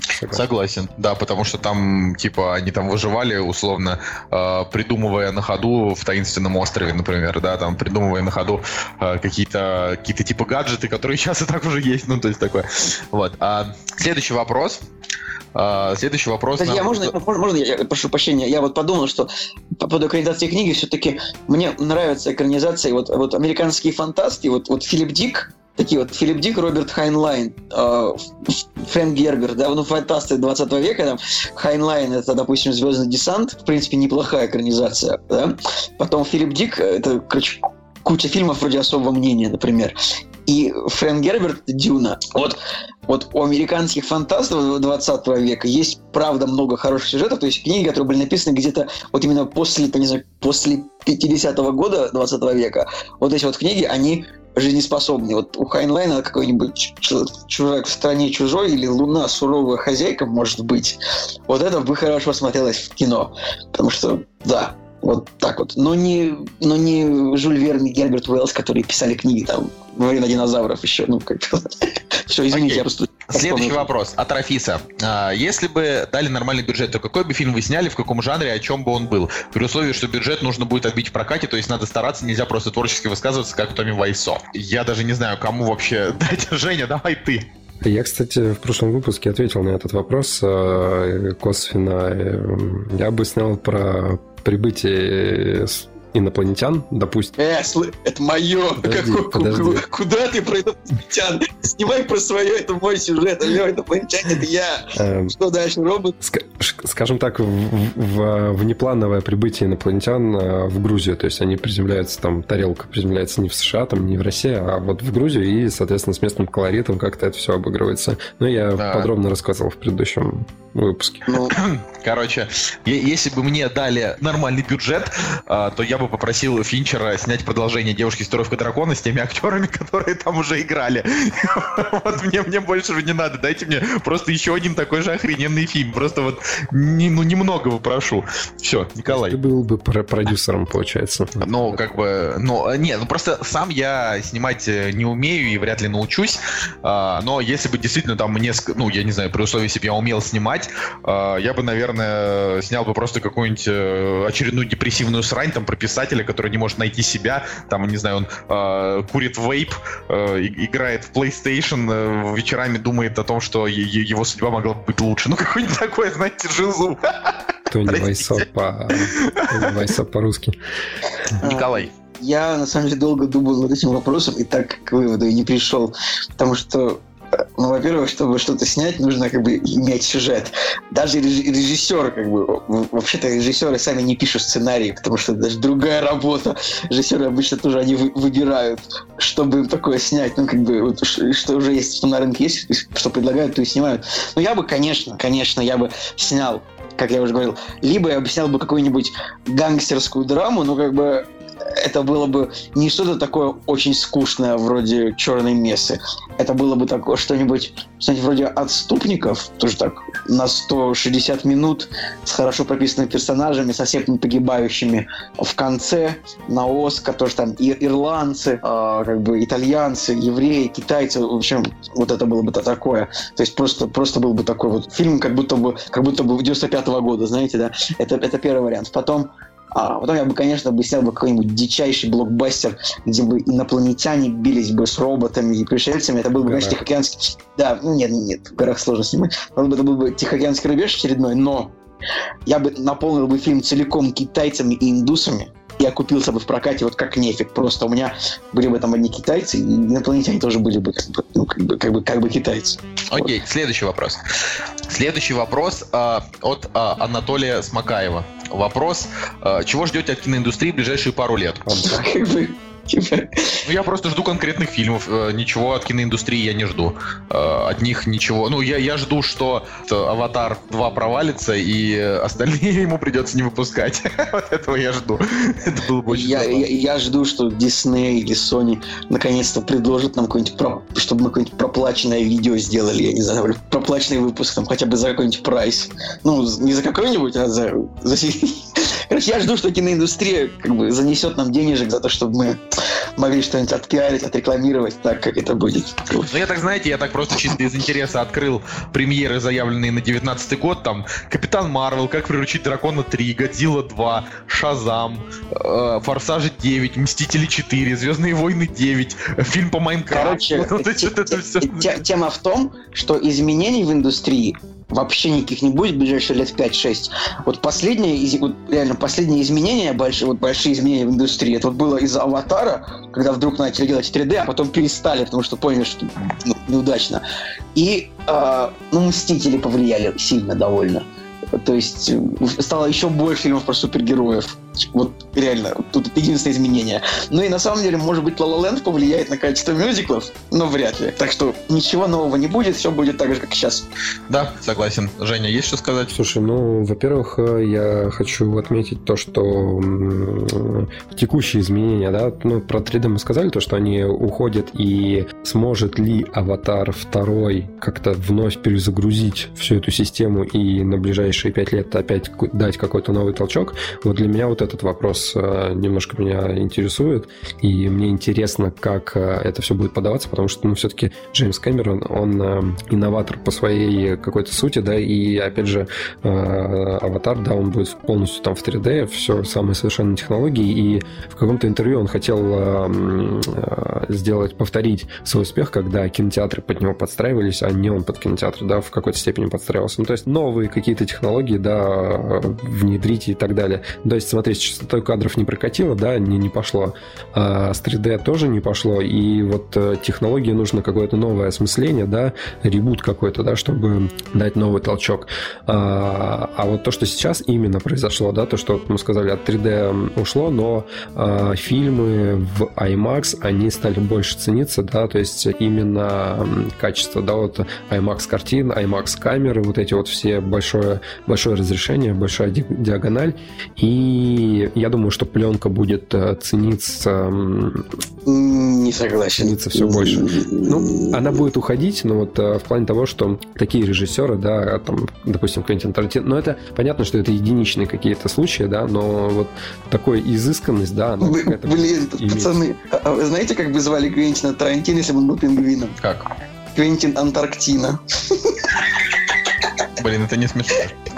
Николай, это смешная шутка. Ребят, напишите в комментариях, если Квентин Антарктина это смешная шутка. Ну, может быть, короче, пингвин, да. Ну, Я только, что, я только что придумал. Но э, на самом деле, да, Джеймс Кэмерон пытался перевернуть игру, он это сделал, но потом игра перевернулась обратно, потому что это была не очень удачная идея, Да. собственно. Если бы вы могли взять с собой на необитаемый остров только один фильм, то какой бы это был фильм? Я взял два фильма. Я взял с собой «Обитаемый остров» и «Остров» Павла Лунгина. Ну что еще? Просто фильмы с названием «Необитаемый...» Ну, если есть фильм под названием «Необитаемый остров», то его бы я тоже взял, конечно. Есть такой фильм «Необитаемый остров». Наверняка, да. Э, Николай, ты бы что взял? Ребят, ребят, ребят, ребят, из- извиняюсь. Более того, есть даже фильм с названием просто «Необитаемый». Вот я взял с собой фильм «Необитаемый», взял бы «Остров» и «Обитаемый остров». Вот, три фильма. Ну, я- ну, спрашивают только про один. А, я, честно говоря, взял бы с собой, если бы мне сказали так, Николай, с завтрашнего дня, в течение продолжительного времени ты будешь жить на необитаемом острове, и тебе нужно взять только один фильм. Я бы взял фильм «Как выжить на необитаемом острове». Я бы нашел такую документалку или обучающий фильм и взял бы его с собой, потому что я же не дебил, я не смогу, блин, на необитаемом острове смотреть какую-нибудь свою любимую рок-волну, потому что... Николай, а хочешь, А хочешь поржать? Ты да. более того, ты не то, что не сможешь рок-волну смотреть, ты вообще не сможешь смотреть на необитаемом острове ничего, потому что у тебя там не будет, блин, телевизора. Поэтому максимум, что можешь взять с собой, это раскадровку. Ну вот тем более. Распечатать картинки. То есть сидеть там, пересматривать круглыми, э, кру- круглыми сутками, короче, это самое. Так, Оп, оп, оп, картиночка, картиночка, картиночка, картиночка, картиночка. Слушайте, ну Женя, если а ты- след- следовать вашей логике, то я бы взял изгоя Земекис. Ну, кстати, нормальный, нормальный ответ. Ладно, а, значит, следующее. Как часто вы пересматриваете фильмы? Какой фильм смотрели чаще всех? А, и да, этот вопрос про пересматриваете... э, ну, вот, вот, этот- вот, вот это нам задал, задал Антон Чесноков. А прошлый вопрос задал Вадим Свиридов про, необи- про необитаемый остров. Да. Ребята, постоянные слушатели, постоянные комментаторы, респект на вас держится проект. Да, Антон, а, значит, от него первый вопрос. Как часто пересматриваете фильмы? Какой фильм смотрели чаще всех? Давай, Женя. Слушай, ну, у меня сейчас два конкурента, наверное, три конкурента. У меня Терминатор 2, Скотт Пилигрим и Брат. Ну, то есть, ну, точнее, все Ну, фильмы это- Балабанова и вот э, Терминатор 2. А, еще «Назад в будущее». Ну, это- а как часто я их пересматриваю? Слушай, ну, раньше, когда телевизор смотрел, мне кажется, как часто СТС показывали эти фильмы, так часто я их и, и РНТВ, да, РНТВ вообще, по-моему, «Брат» и «Брат 2» через каждые полгода показывали. Ну вот э, пересматриваю я, ну, слушай, наверное, раз в три года, наверное, где-то вот как-то так в памяти освежаю. Раз в пять лет, может быть. Ну, вот Скотта Пилигрима, да, э, Скотт Пилигрим исключение. Я его смотрел, блин, вот за последнее время очень много раз. И, по-моему, раз в год я его точно смотрел. Николай. Я вообще не люблю пересматривать фильмы целенаправленно, потому что у меня такая тема, на самом деле, я очень быстро забываю э, почти все детали фильмов и сюжеты. Поэтому я могу посмотреть через полгода какого-нибудь Доктора Стрэнджа и не буду помнить вообще ничего, хотя там было не очень много оригинальных ходов, на самом деле. Но штука в том, что я не люблю пересматривать фильмы. Но чаще всего я смотрел, конечно же, тоже «Назад в будущее», которое постоянно показывали по СТС, по всем каналам Новый год. «Один дома» какой-нибудь. «Мерзотнейшего трудного ребенка» я смотрел очень много раз. «Майора Пейна» я смотрел много раз. «Человека-паука» первого я смотрел раз 19, просто потому что когда я когда-то был в летнем лагере, у нас был, был, был только один DVD-диск, это был Человек-паук. А, а сознательно я пересматривал, наверное, я вот, вот реально на пальцах можно руки пересчитать фильмы, которые я пересматривал сознательно. Это, наверное, будет «Большой куш», «Когда деньги два ствола» а, и «Хранители» и «Темный рыцарь». Все. Вот четыре фильма я реально пересматривал. И еще, А. вот, а еще я «Аватара» да, в кино смотрел три раза. Ну, вот. А, еще, еще «Люди в черном один». Очень сильно люблю. Вот я его реально тоже пересматривал раза, ну, раз семь. Господи, Джей Молчаливый Боб. Да, точно, ты Да, забыл Джей про Молчаливый. Боб, это вообще это традиция, мне кажется, раз в год это сто сто процентов. Ну, я вот сейчас фильмы не пересматриваю практически. То есть так вообще сложно вспомнить, что я за последнее время прям пересмотрел. А, но чаще всех, наверное, в сознательном возрасте я см- пересматривал «Рок-волну» и «Автостопом по галактике», потому что это два ну, таких моих любимых фильма. А, а, ну, а в детстве точно так же, как Николай, просто у меня были там какие-то видеокассеты, и я их пересмотрел. Я, например, э, нескончаемое количество раз посмотрел кассету там «Братва и кольцо» в, там, в гоблинском переводе, пока у меня не появился Да, да, я да, согласен. я там, допустим, есть такой фильм «Крысиные бега», да, там, где там еще, господи, этот маленький рыжий чувак. Э, Там Сет Грин, Роуэн Сет Грин. Роуэн Аткинсон. Роуэн Аткинсон, Сет Грин, вот эта вся, короче, тусовка. Да, да. Вот, Я да. тоже смотрел его много раз. Есть «Крысиные бега», да, вот очень много раз ты тоже там на кассете пересматривал. Ну, короче, вот а, были, были такие. Ну, допустим, вот э, если взять какие-то там культовые фильмы, я их в основном сейчас смотрел там по одному, максимум по два раза, там, может быть, в сознательном возрасте. Допустим, я очень люблю, больш- э, господи, «Бешеных псов», но при этом я их смотрел только два раза. Первый раз я их посмотрел и подумал, да, это неплохо, но это не лучший фильм Тарантино, поставил 8. Второй раз пересмотрел, там через года три подумал, нет, все-таки это супер охрененное кино, поставил 9. Ну, короче, мне нравится. Надо. Следующий вопрос. Кстати, ну, подожди, подожди. А, ну вот я сейчас подумал, вот я бы сейчас, я сейчас просто на одной руке перечислил, что бы я сейчас пересмотрел. Я бы сейчас пересмотрел фильм «Доктор Стрэнджлов» или «Как я перестал волноваться и полюбил атомную бомбу» Стэнли Кубрика и «Грязь», э, которая с МакЭвэем.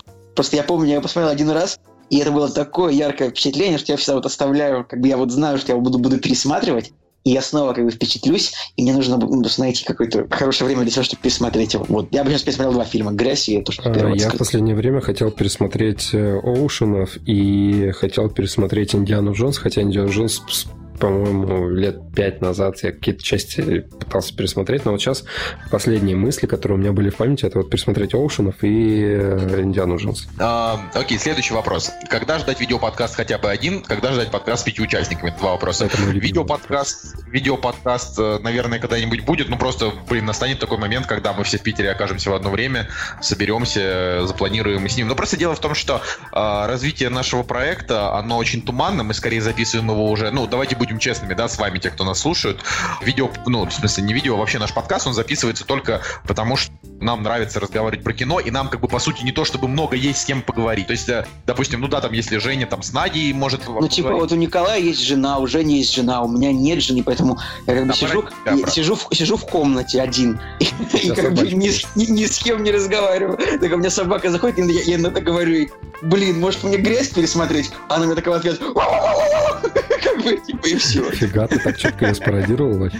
Короче, я хотел просто сказать, да, что э, несмотря на то, что у меня есть жена и уже не есть жена, ну как бы э, всегда хочется поговорить про фильмы, ну не только с одним человеком, а вообще это как-то вот обсудить. А у нас как-то вот так сложилось, что за это время м, нам в принципе интересно друг другу послушать, хотя во многом мы знаем, кто скажет кто-то, например, что там, допустим, мне понравится какой-нибудь какой-нибудь и какая-нибудь индюшатина, Сагулиеву понравится фильм про инопланетян, скорее всего, Москвину, скорее всего, да, и роботов Москвину, скорее всего, понравится фильм про войну, но при этом все равно мы друг друга иногда удивляем. Поэтому, ну, как бы этот проект, он делается потому, что нам действительно а, еще нравится разговаривать о кино. Это важно.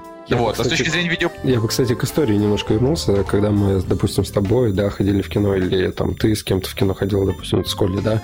Просто те моменты, когда я их четко запомнил, когда фильм кончается, а, вам нужно перекурить, мы уходим из кино, и пока и такой перекур, Если не курю, типа, мы вот эти вот пять минут, э, когда... Потому что мы встречались, посмотрели кино и разошлись. То есть мы дальше не общались. То есть э, смотрели кино и расходились. Но после фильма были вот эти 5-10 минут, когда мы стояли и общались друг с другом, и вот так вот поверхностно как-то фильмы э, друг другу свое мнение Я даже помню, как клево было, что вот мы, мы обычно после фильма все там идут в туалет, и мы специально, пока мы шли в туалет, мы молчали, мы ничего Да, вообще не обсуждали, да, да. и мы вот выходили, за- закуривали и начинали обсуждать. Да, это было очень круто. В принципе, Николай, ты тоже должен это помнить. Развитие вот этой вот темы. Подожди, я, то есть, подожди, я должен помнить, что вот идем до туалета, а Не после- говори про кино, а после обсуждаем. Это же вообще важно.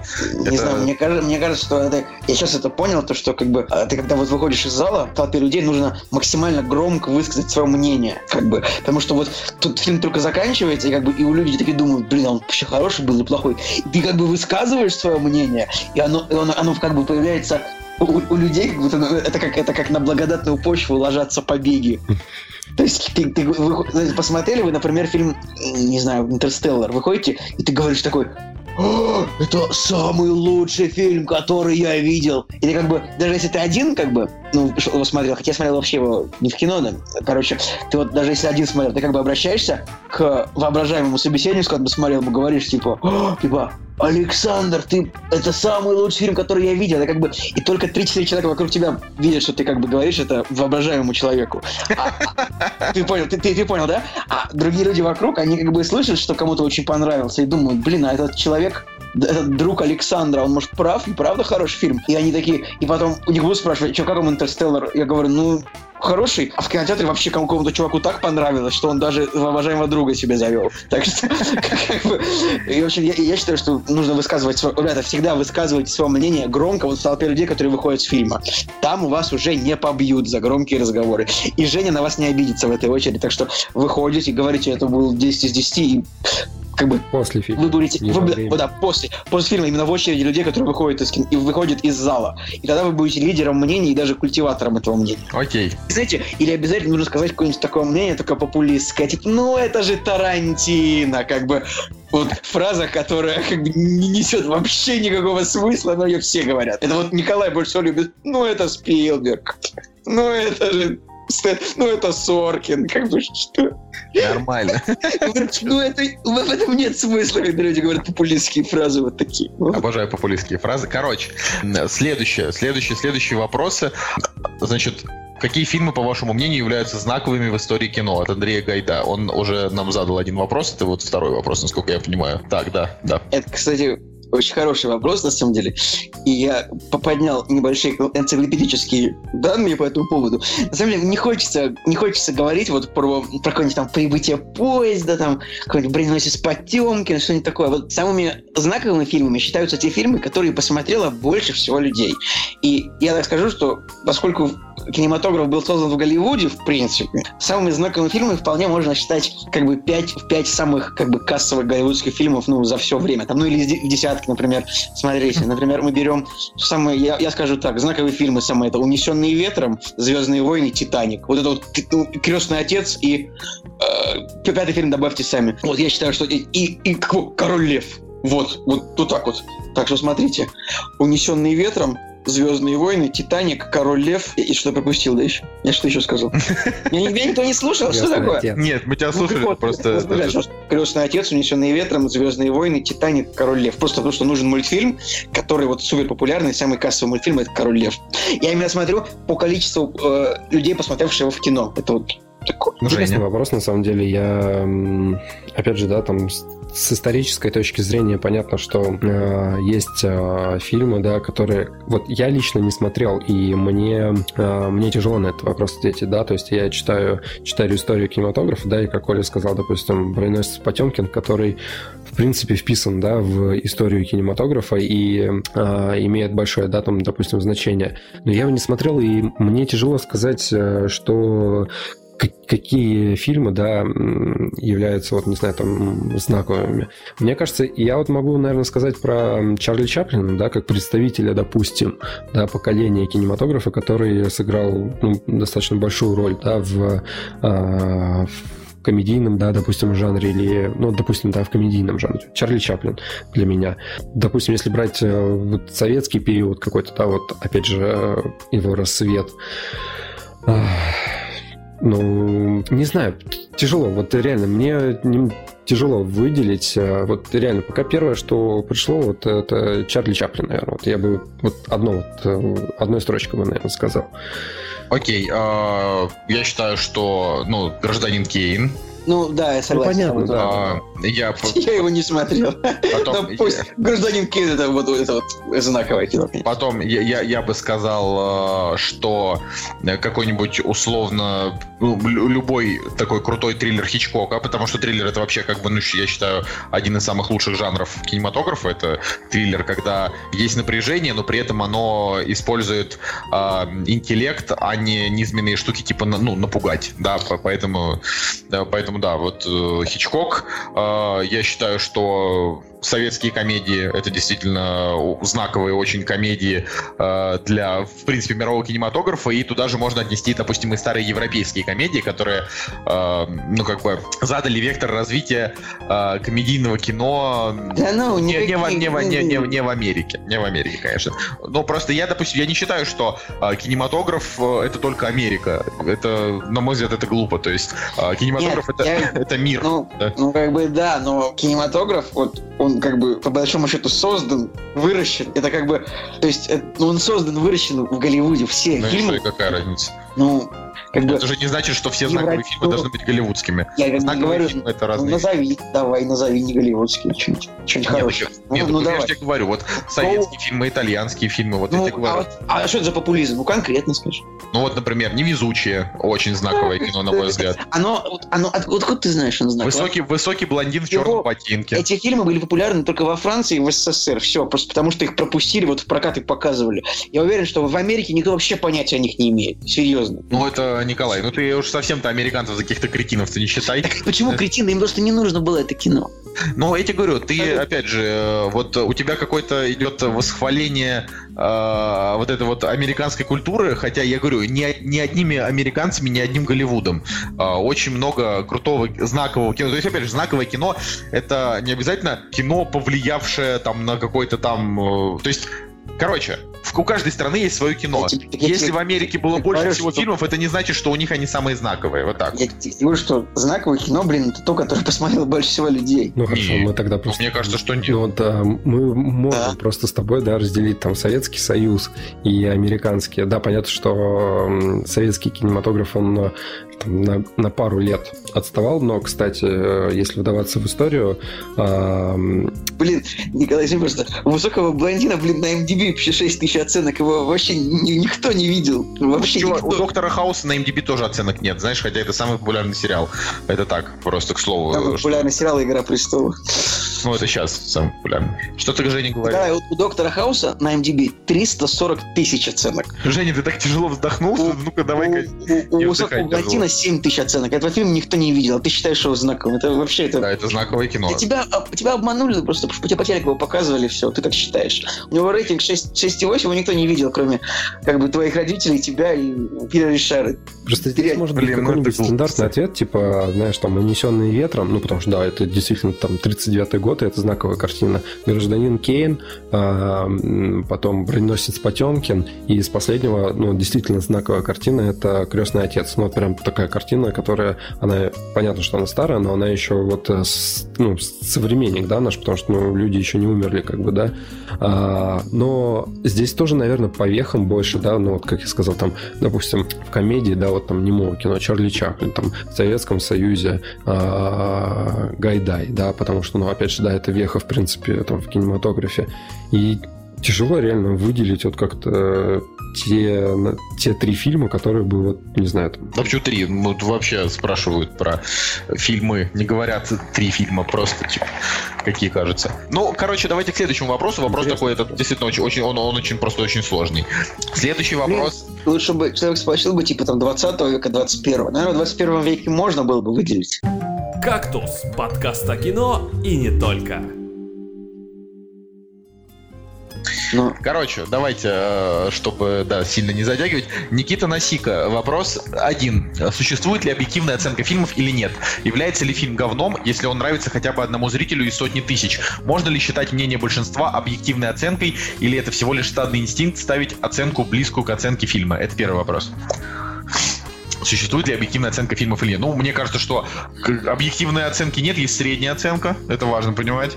Да, А, и средняя, и средняя оценка это, на мой взгляд, очень хороший показатель. То есть я реально а, верю большинству людей. И я, допустим, знаю, что моя оценка обычно, допустим, для какого-то жанра, для какого-то жанра, моя оценка будет ниже средней на 1 балл. Допустим, для фильмов Marvel, вот всегда. Если там, не знаю, 7,5, значит, у меня это 6,5. Э, Ну, условно, да. Если, если все такие 8 из 10, господи боже, у меня, скорее всего, это будет 7. То есть такое, да, там для каких-нибудь условных триллеров я знаю, что примерно я буду, э, ну, попаду примерно в мнение большинства. ну, и так далее.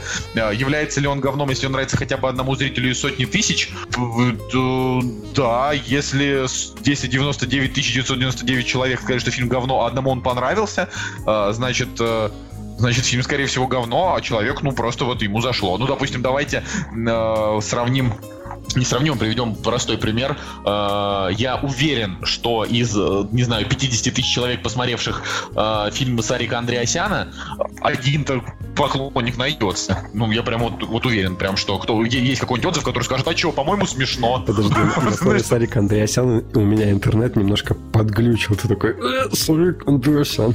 Это весело, весело. Ну, ну вот, не, ну согласитесь, согласитесь, что как бы я, ну тут то- тоже к этому вопрос, можно ли считать мнение большинства объективной оценкой, или это всего лишь стадный инстинкт ставить оценку близкую к оценке фильма. Но э, я вот так, э, с момента, как мы стали ходить на пресс-показы, мне вот очень нравилось, э, значит, знать свою оценку до того, как э, оценка появилась, это очень круто. Ну вот, плюс я стараюсь смотреть фильмы там в день премьеры, когда еще э, оценка средняя не появилась, она обычно появляется где-то в пятницу, ну или в ночь, да, вот. Если это не супер какой-то популярный фильм, тогда уже с утра оценка есть, но это да, это друг, другой разговор. Вот, поэтому я не верю вот в стадные инстинкты. Единственное, что ну, нету вот этой вот общей системы оценок. То есть, грубо говоря, для кого-то 7 это уже плохой фильм. Вот у меня была одна такая знакомая, которая говорила, для меня семерка это уже фильм не удался. Вот. И у нее как бы реально было Да, много это, десяток, если короче, фильм понравился и так далее. А у меня вот Сно- 7... Снобы такие, типа. Не, ну, ну, типа я, вот не, такие. я не буду смотреть фильм оценка ниже там 7,5, такие снобы. Хотя, в принципе, в принципе, может быть, это те люди, которые следуют моему совету, что нужно разбираться в том, что смотришь. Да, короче, объективная оценка фильмов не существует, потому что это э, как бы просто это в- в- в- просто это слово объективно-субъективно. Как бы не, объективно может быть, вот, не знаю, количество денег на столе. Вот лежит 100 рублей, да, это 100 рублей, никто не поспорит. А фильм плохой, фильм хороший, нет. Это вкусовщина, но, как я считаю, всегда нужно просто определить для себя, допустим, там, не знаю, 5-7 человек, чему мнению вы доверяете, и сверяться с их оценками, а не большинством. И тоже, как, как бы, то есть, и если вам нужно мнение чего-нибудь о каком-нибудь фильме, чтобы, ну, просто для закрепления, правда, нужно выбрать тех, несколько людей выберите, которым вы доверяете.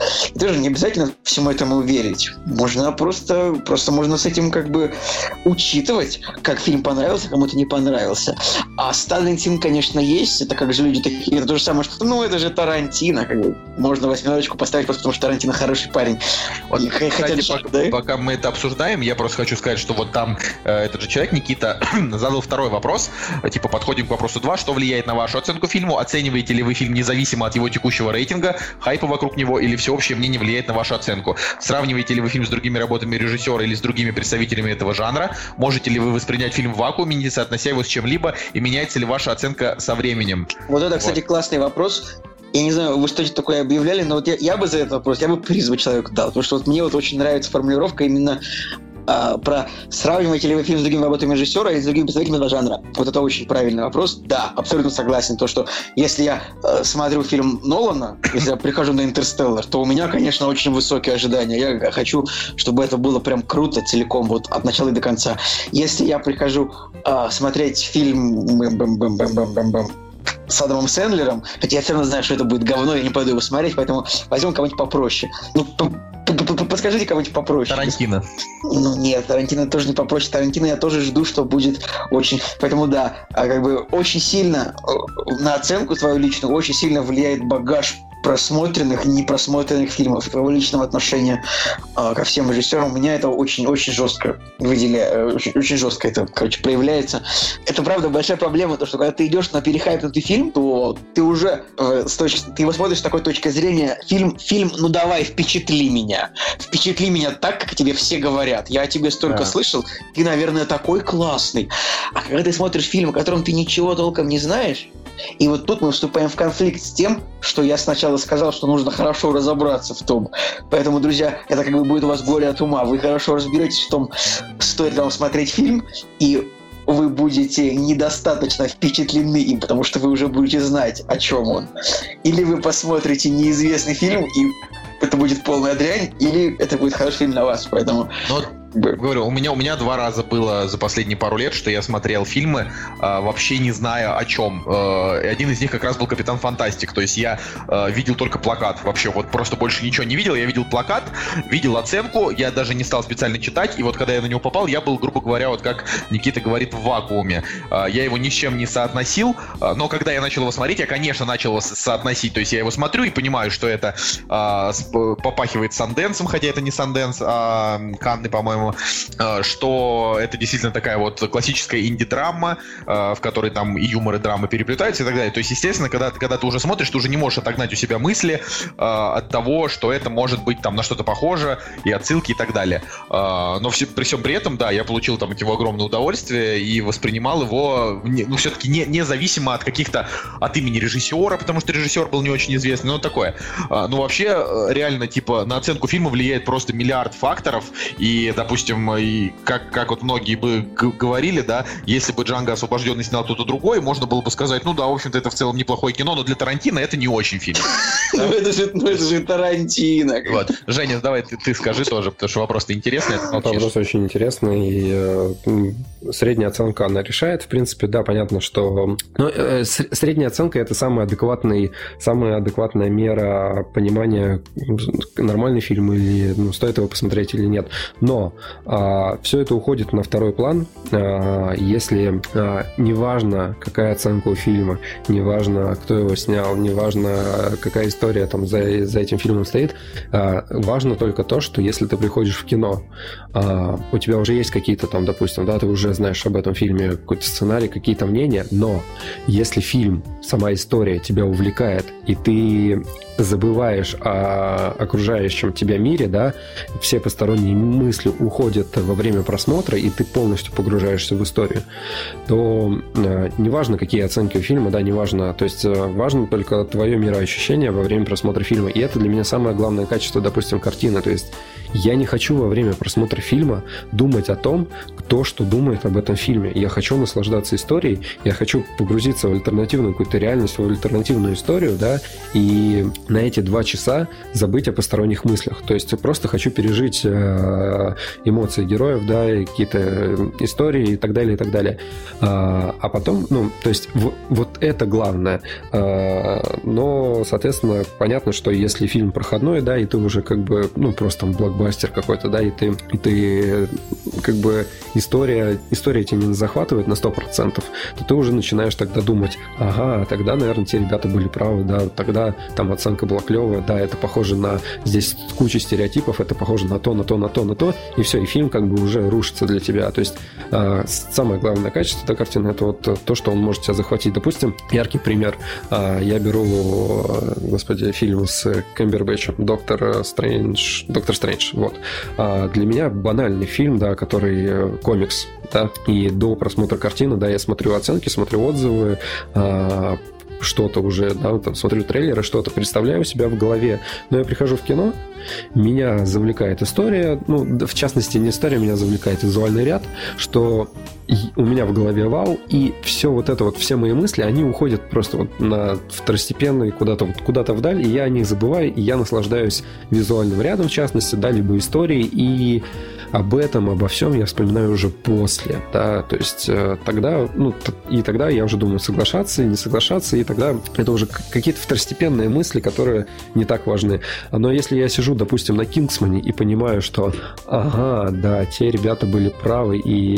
Те ребята, те ребята, которые внизу сидят, эти качки, которые не дают мне смотреть фильм нормально. Нет, я условно говорю, что, ага, там Коля был прав, а, говоря о том, что этот фильм не очень, и эта оценка, да, и, и то есть я уже не, не фильм воспринимаю, блин, а какие-то свои, свои, свои представления, да, свои мысли, которые я посмотрел до этого. Вот, в принципе, самое главное, что я, наверное, да. хочу сказать.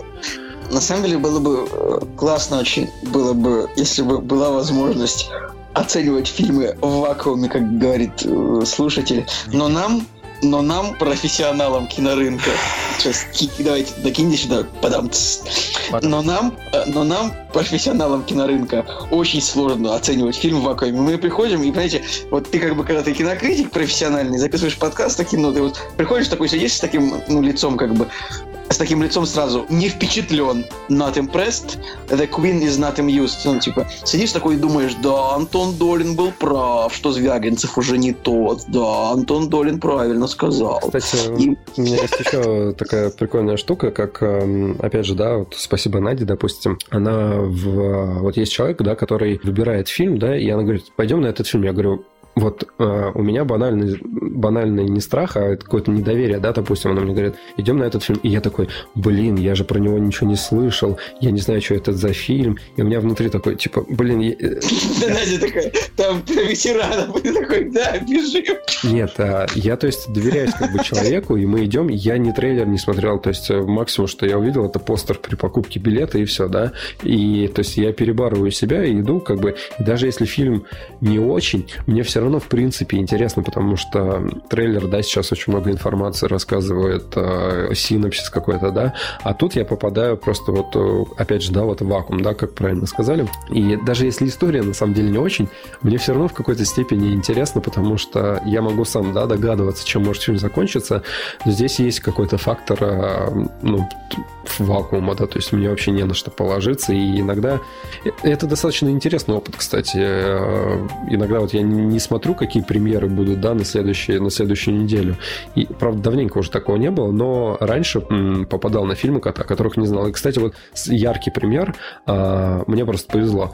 Но я трейлер единственное, что посмотрел, я посмотрел трейлер а, неадекватных людей, но я не знал ни режиссера, ничего. Единственное, вот трейлер мне какое-то представление дал, и я, я доверился, как бы пошел в кино, и, в принципе, прикольная история, да, которая раскрылась, и это было круто. Ну, так неожиданно, никогда и досконально вот что-то изучал. Да, есть риск попасть на плохое кино, но все равно это интересно, и мне кажется, а, не всегда нужно вот прям, знаешь, вот досконально каждую картину там проверять. Иногда нужно себе давать вот такое время, да, когда ты можешь а, внезапно пойти на какой-то фильм и открыть ты можешь, что-то. Можешь выключить в себе вот профессионального да, кинокритика, да, как, да. как бы человек, который как бы вот ты вот как бы ты вот не просто живешь, ты вот машина по разбору фильмов, ты вот смотришь такой, так вот тут вот, ну, что, мне никто не, меня, меня не поддерживайте, короче, в, в, в, моем, в моем приколе, я не буду его продолжать. Все, я вспомнил еще один пример вот такого а, внезапного похода. Мы пошли, это было давно, когда мы с другом пошли на фильм «Адреналин». Я вообще не знал, что это такое, то есть э, мы просто в кинотеатр, смотрим фильм «Адреналин». Мы такие, ну пошли, пошли. И вот тогда вот это были настолько яркие эмоции, которые в памяти остались. То есть э, нас фильм тогда просто ну нереально удивил. То есть мы не ожидали, что он будет в таком жанре, да, в таком ключе, такой безбашенный, там, сумасшедший и так далее. И мы с, чуваком, мы с чуваком просто дико угорали в кинотеатре, такие, вау, нифига себе, круто.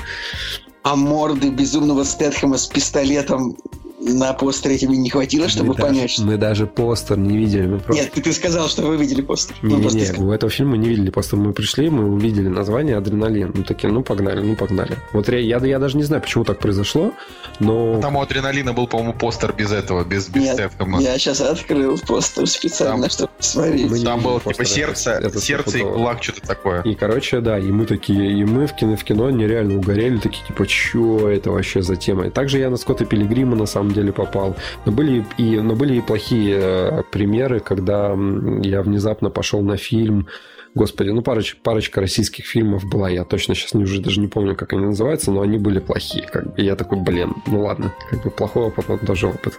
Ну, вот, Окей, ладно, давайте, давайте, а то мы прям за затянули. Дарья Денисова спрашивает, каким вы видите будущее вашего подкаста? Опять популистские вопросы, как бы мы видим будущее таким, что подкаст будет записываться, мы будем мило общаться, слушатели будут в комментариях писать, ставить лайки, будут слушатели писать комментарии, где следующий выпуск обленились, уже ничего не записываете, как бы вот мы ждем, что все-таки слушателей будет больше, когда-нибудь мы хайпанем, вяжемся с кем-нибудь конфликт, запишем дис на кого-нибудь, а скажем, что какой-нибудь банкир охренел в конец, он придет, сломает нам дверь, мы потом скажем, что он нас изнасиловал, и, в общем-то, нам по 17 лет, а он скажет, да, я вызываю тебя на Versus Battle, а мы скажем, молодой человек, в кинотеатре нельзя распивать спиртные напитки, которые вы принесли с собой, и все будет нормально.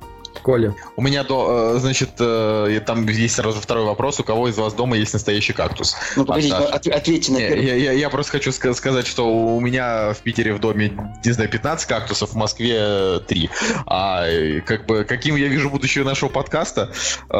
Я не вижу будущего у нашего подкаста какого-то именно какого-то ну, успешного будущего. Я вот скажу, Мне так. нравится его записывать, я думаю, что мы вот, будем вот, его записывать пока. Вот, вот знаешь, это как на самом деле спросить, ну вот какой-нибудь обычный, ну я не говорю, что я, я какой-то необычный, хотя я всегда стараюсь это сказать, конечно, но допустим, это какой-нибудь обычный семейный паре на улице подойти и сказать, ну там ребята, знаю, за немножко за 30, к ним подойти и сказать, каким вы видите будущее вашей семьи? И они скажут, ну мы сейчас там типа родим ребенка, переедем там в квартиру побольше, будем работать, потом, может быть, родим второго, может быть, не родим, съездим в отпуск, как бы но ничего интересного мы не можем ответить на вопрос про будущее подкаста. Лучше вот сконцентрироваться на том, что он сейчас есть. Наша семья есть, у нас прекрасная семья и все такое, и вот так и будет.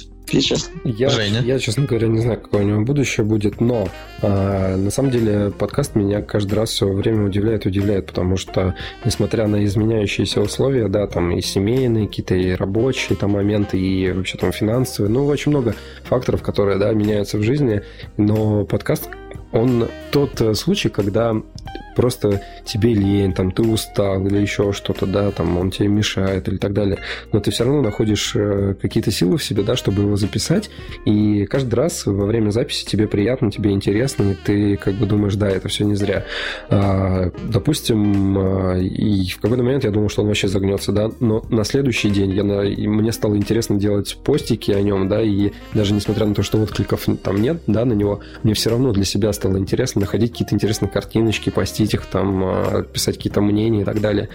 Непонятно, я не, я не знаю, какое у него будущее будет, но мне кажется, мы так и дальше и будем собираться, записывать его и просто мило общаться. Единственное, что если, если уж по-серьезки, то э, вероятно настанет момент, не сейчас, но возможно, что мы будем выпускать их там чуть реже. Ну, мало ли что в жизни может произойти. На самом деле, на самом деле, давно пора выпускать их раз в две недели, но побольше. Но как бы, ну ладно. Не-не, я, я, этого не я, говорю. я, я считаю, что... Я, не, я, я сейчас я считаю, что раз в неделю, потому что именно эта регулярность дает нам постоянный э, приток людей. И говорю, Николай, приток? Николай, Э, у нас есть приток. Ну, как бы, это скорее, ну, как бы, понимаешь, вот знаешь, вот как вот водопад, он как бы, ну, понимаешь, да? Хорошо, а, короче, понимаешь, что такое- водопад? Николай.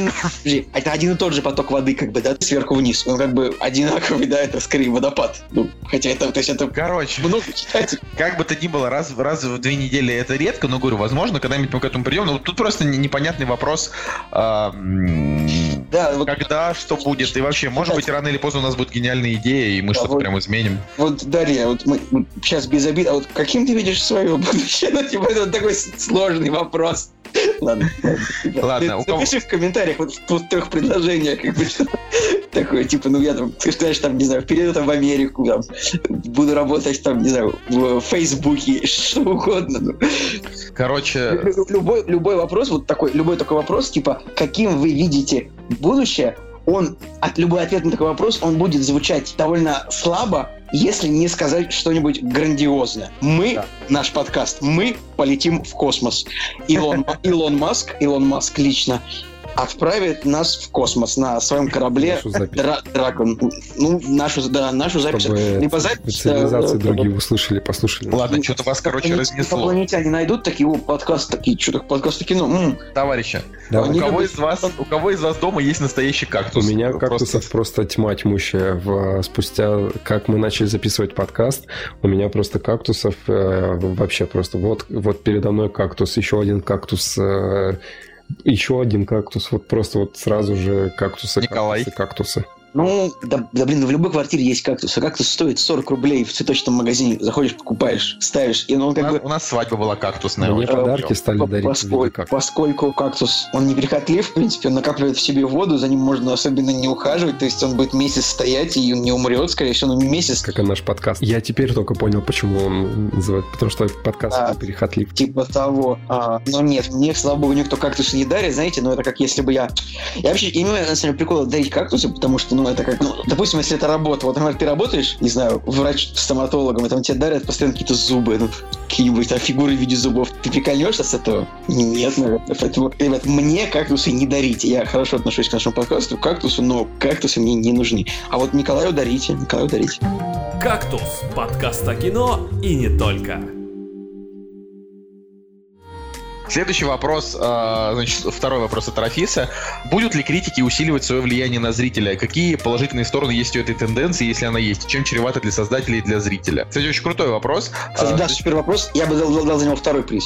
А, значит, я считаю, что вот это как раз можно отнести, ну, можно этим вопросом, можно сказать, покрыть ответы, что будет с кино, ну, да, там дальше, ка- какие будут тенденции. Я считаю, что ам, как раз-таки именно то, что критики усилили свое влияние на зрителя, это вот видно прям последние, грубо говоря, несколько лет, когда критики загубили сборы просто десяткам фильмов, значит, а, американские прокатчики э, начали думать и начали появляться новости на тему того, что они не хотят проводить пресс-показы, потому что, ну, их в задницу, типа, они портят им э, до, до премьеры, до премьеры портят им вообще все, вот, э, и, соответственно, да, это значит, что они видят, что критики очень сильно влияют на мнение зрителей. Почему вдруг такое доверие критикам пошло, вот это непонятно, это невозможно невозможно сказать, Да, потому что критики да, были да. всегда, а, а чё вдруг? Вообще, ну я думаю, что скорее, например, в России это из-за форса, опять же, супергероики, да, типа, условно, вышел Бэтмен против Супермена, и как раз в это время начали появляться телеграм-каналы, и вот эти вот все просто десятки, сотни гик-пабликов, которые э, там метакритик и томаты просто скринили, типа, смотрите, все сказали, что это дерьмо, типа, ну потому что фильм прям очень сильно ждали. Э, Короче говоря, сейчас просто благодаря интернету влияние зрителя на э, кинематограф, на индустрию, оно больше, чем когда-либо. И, в принципе, потому что каждый, каждый зритель может быть критиком, каждый зритель может в Инстаграме написать рецензию, поставить кучу хэштегов, и кто-то ее прочитает. Ты вот напи- напиши вот в, в Инстаграме то, что Сарик снял говно, и он тебя в, лич- в личку тебе ответит, напишет, я, тебе, я, я к тебе приду домой. Как бы, то есть, серьезно, он же писал, писал в личку кому-то, что там, типа, что ты пишешь про меня гадости. Как бы, да, потому что, в принципе, во-первых, кинокритикам, правда, появилось доверие, то есть, ну, к, агри- к агрегаторам, типа, метакритика, все больше людей смотрят кинопоиски, MDB в поисках рейтингов, видеоблогеры снимают про кино, к ним тоже все больше доверия к их мнению, их больше, все больше и больше слушают, их больше и больше есть, поэтому, да, с каждым годом и режиссеры, и продюсеры, а, короче, короче, мнение зрителя велико как никогда, и это прекрасно. Женя. Слушайте, ну, да, как ты сказал, критики были всегда, и, опять же, да, повторюсь то, что сказал Коля, средства массовой информации, они э, играют большую роль. Э, раньше, там, не знаю, в газете можно было, да, написать, которую все там все читали да, газеты. В газете мог критик написать о том, что э, данная постановка не является положительной, да, и как бы это тоже скажется там на ее сборах. Ну, всегда такое было, сейчас просто в больших масштабах это. А вообще в 2001 году, в принципе, э, Кевин Смит в Джейм Молчаливом Бобе прекрасно на этот вопрос э, сделал миниатюрочку, когда в каком еще, бля, интернете, где был персонаж Бена Аффлека и Джейм Молчаливого Боба, когда они встречались. Вот. И, э, ну, я не знаю, как бы э, критики опять же, это общественное мнение.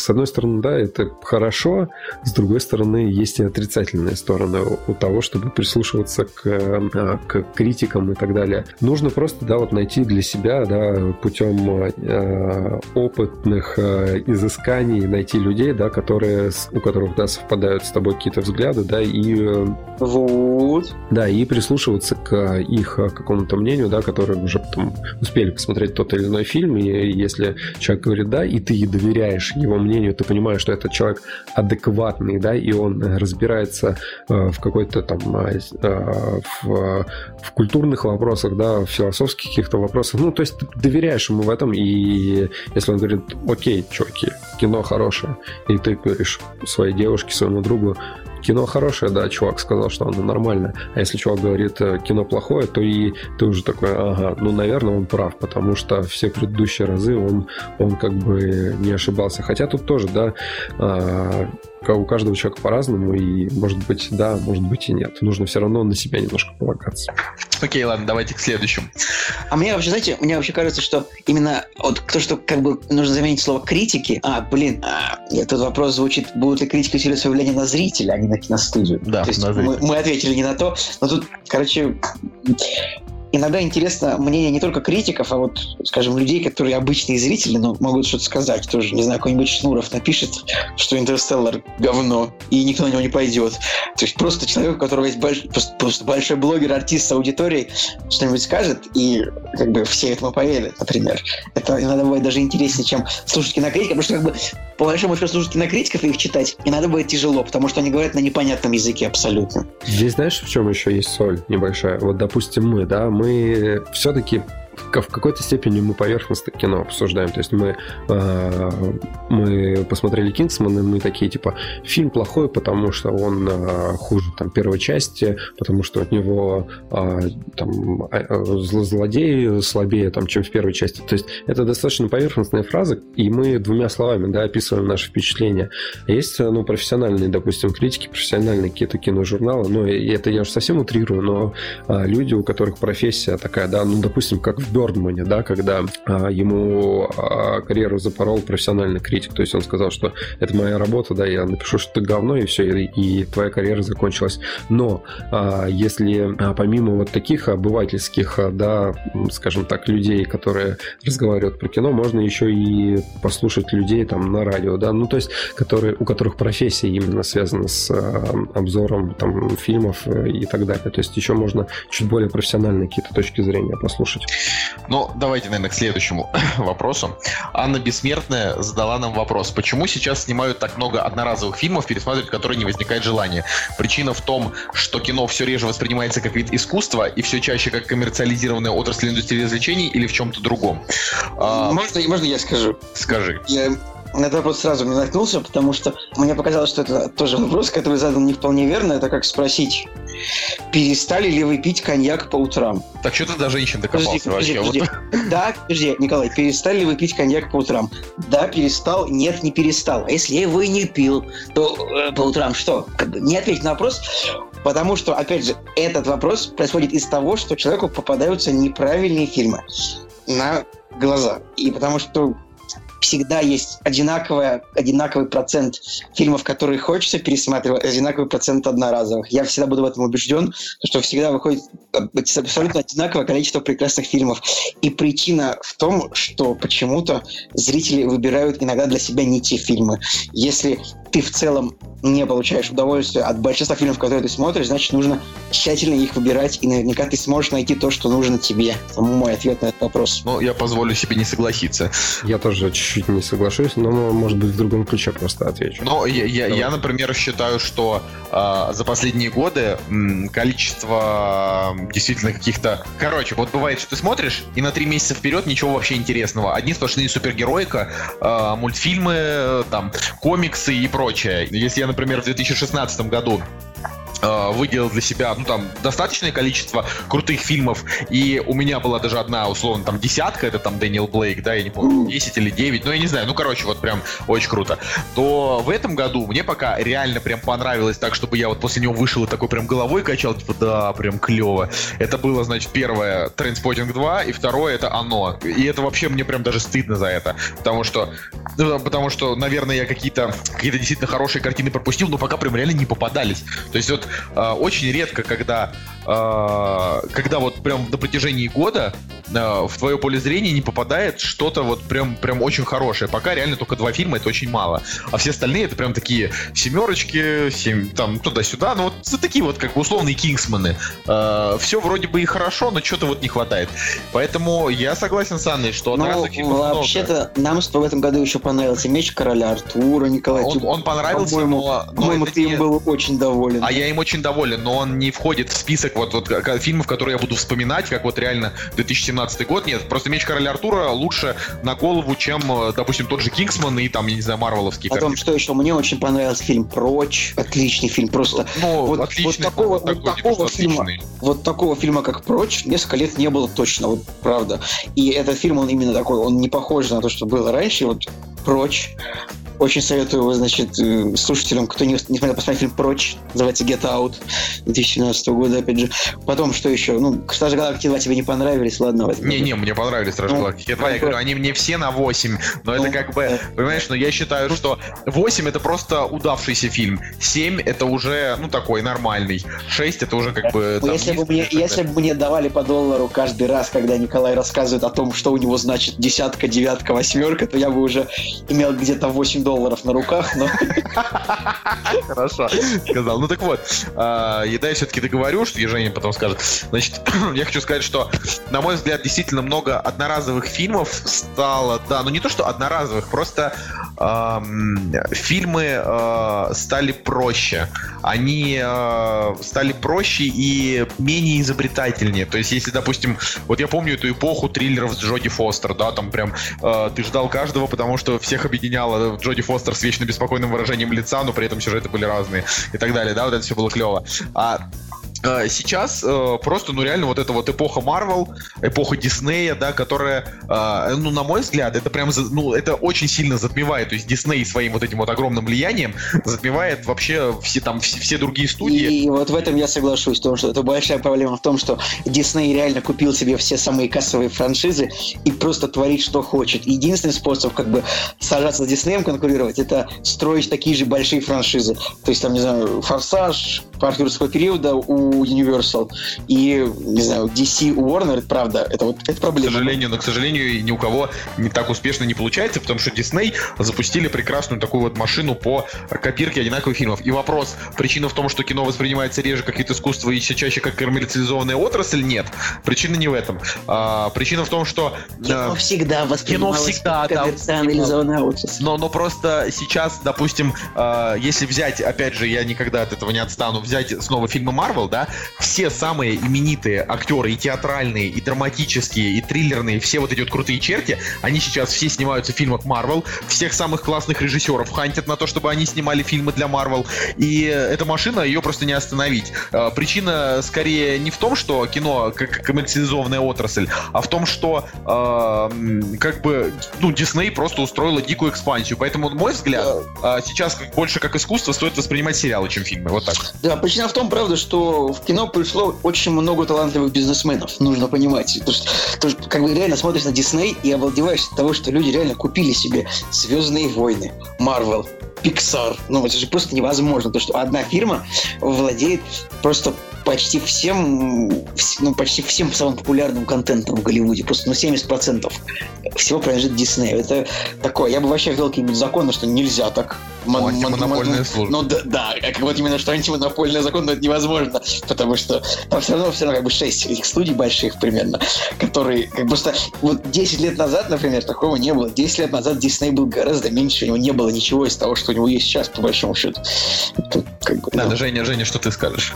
Я хочу сказать о том, что э, производство кино в процентном соотношении, оно прогрессирует, да, и увеличивается с каждым годом, с каждым десятилетием, но если, опять же, да, в про- в процентном соотношении посмотреть, всегда были это хорошие картины, да, и плохое, и плохие картины, да, би-муви какие-нибудь и так далее, и так далее. То есть фильмы, которые не окупались, фильмы плохие и так далее. Ну, то есть второсортные. Это всегда было.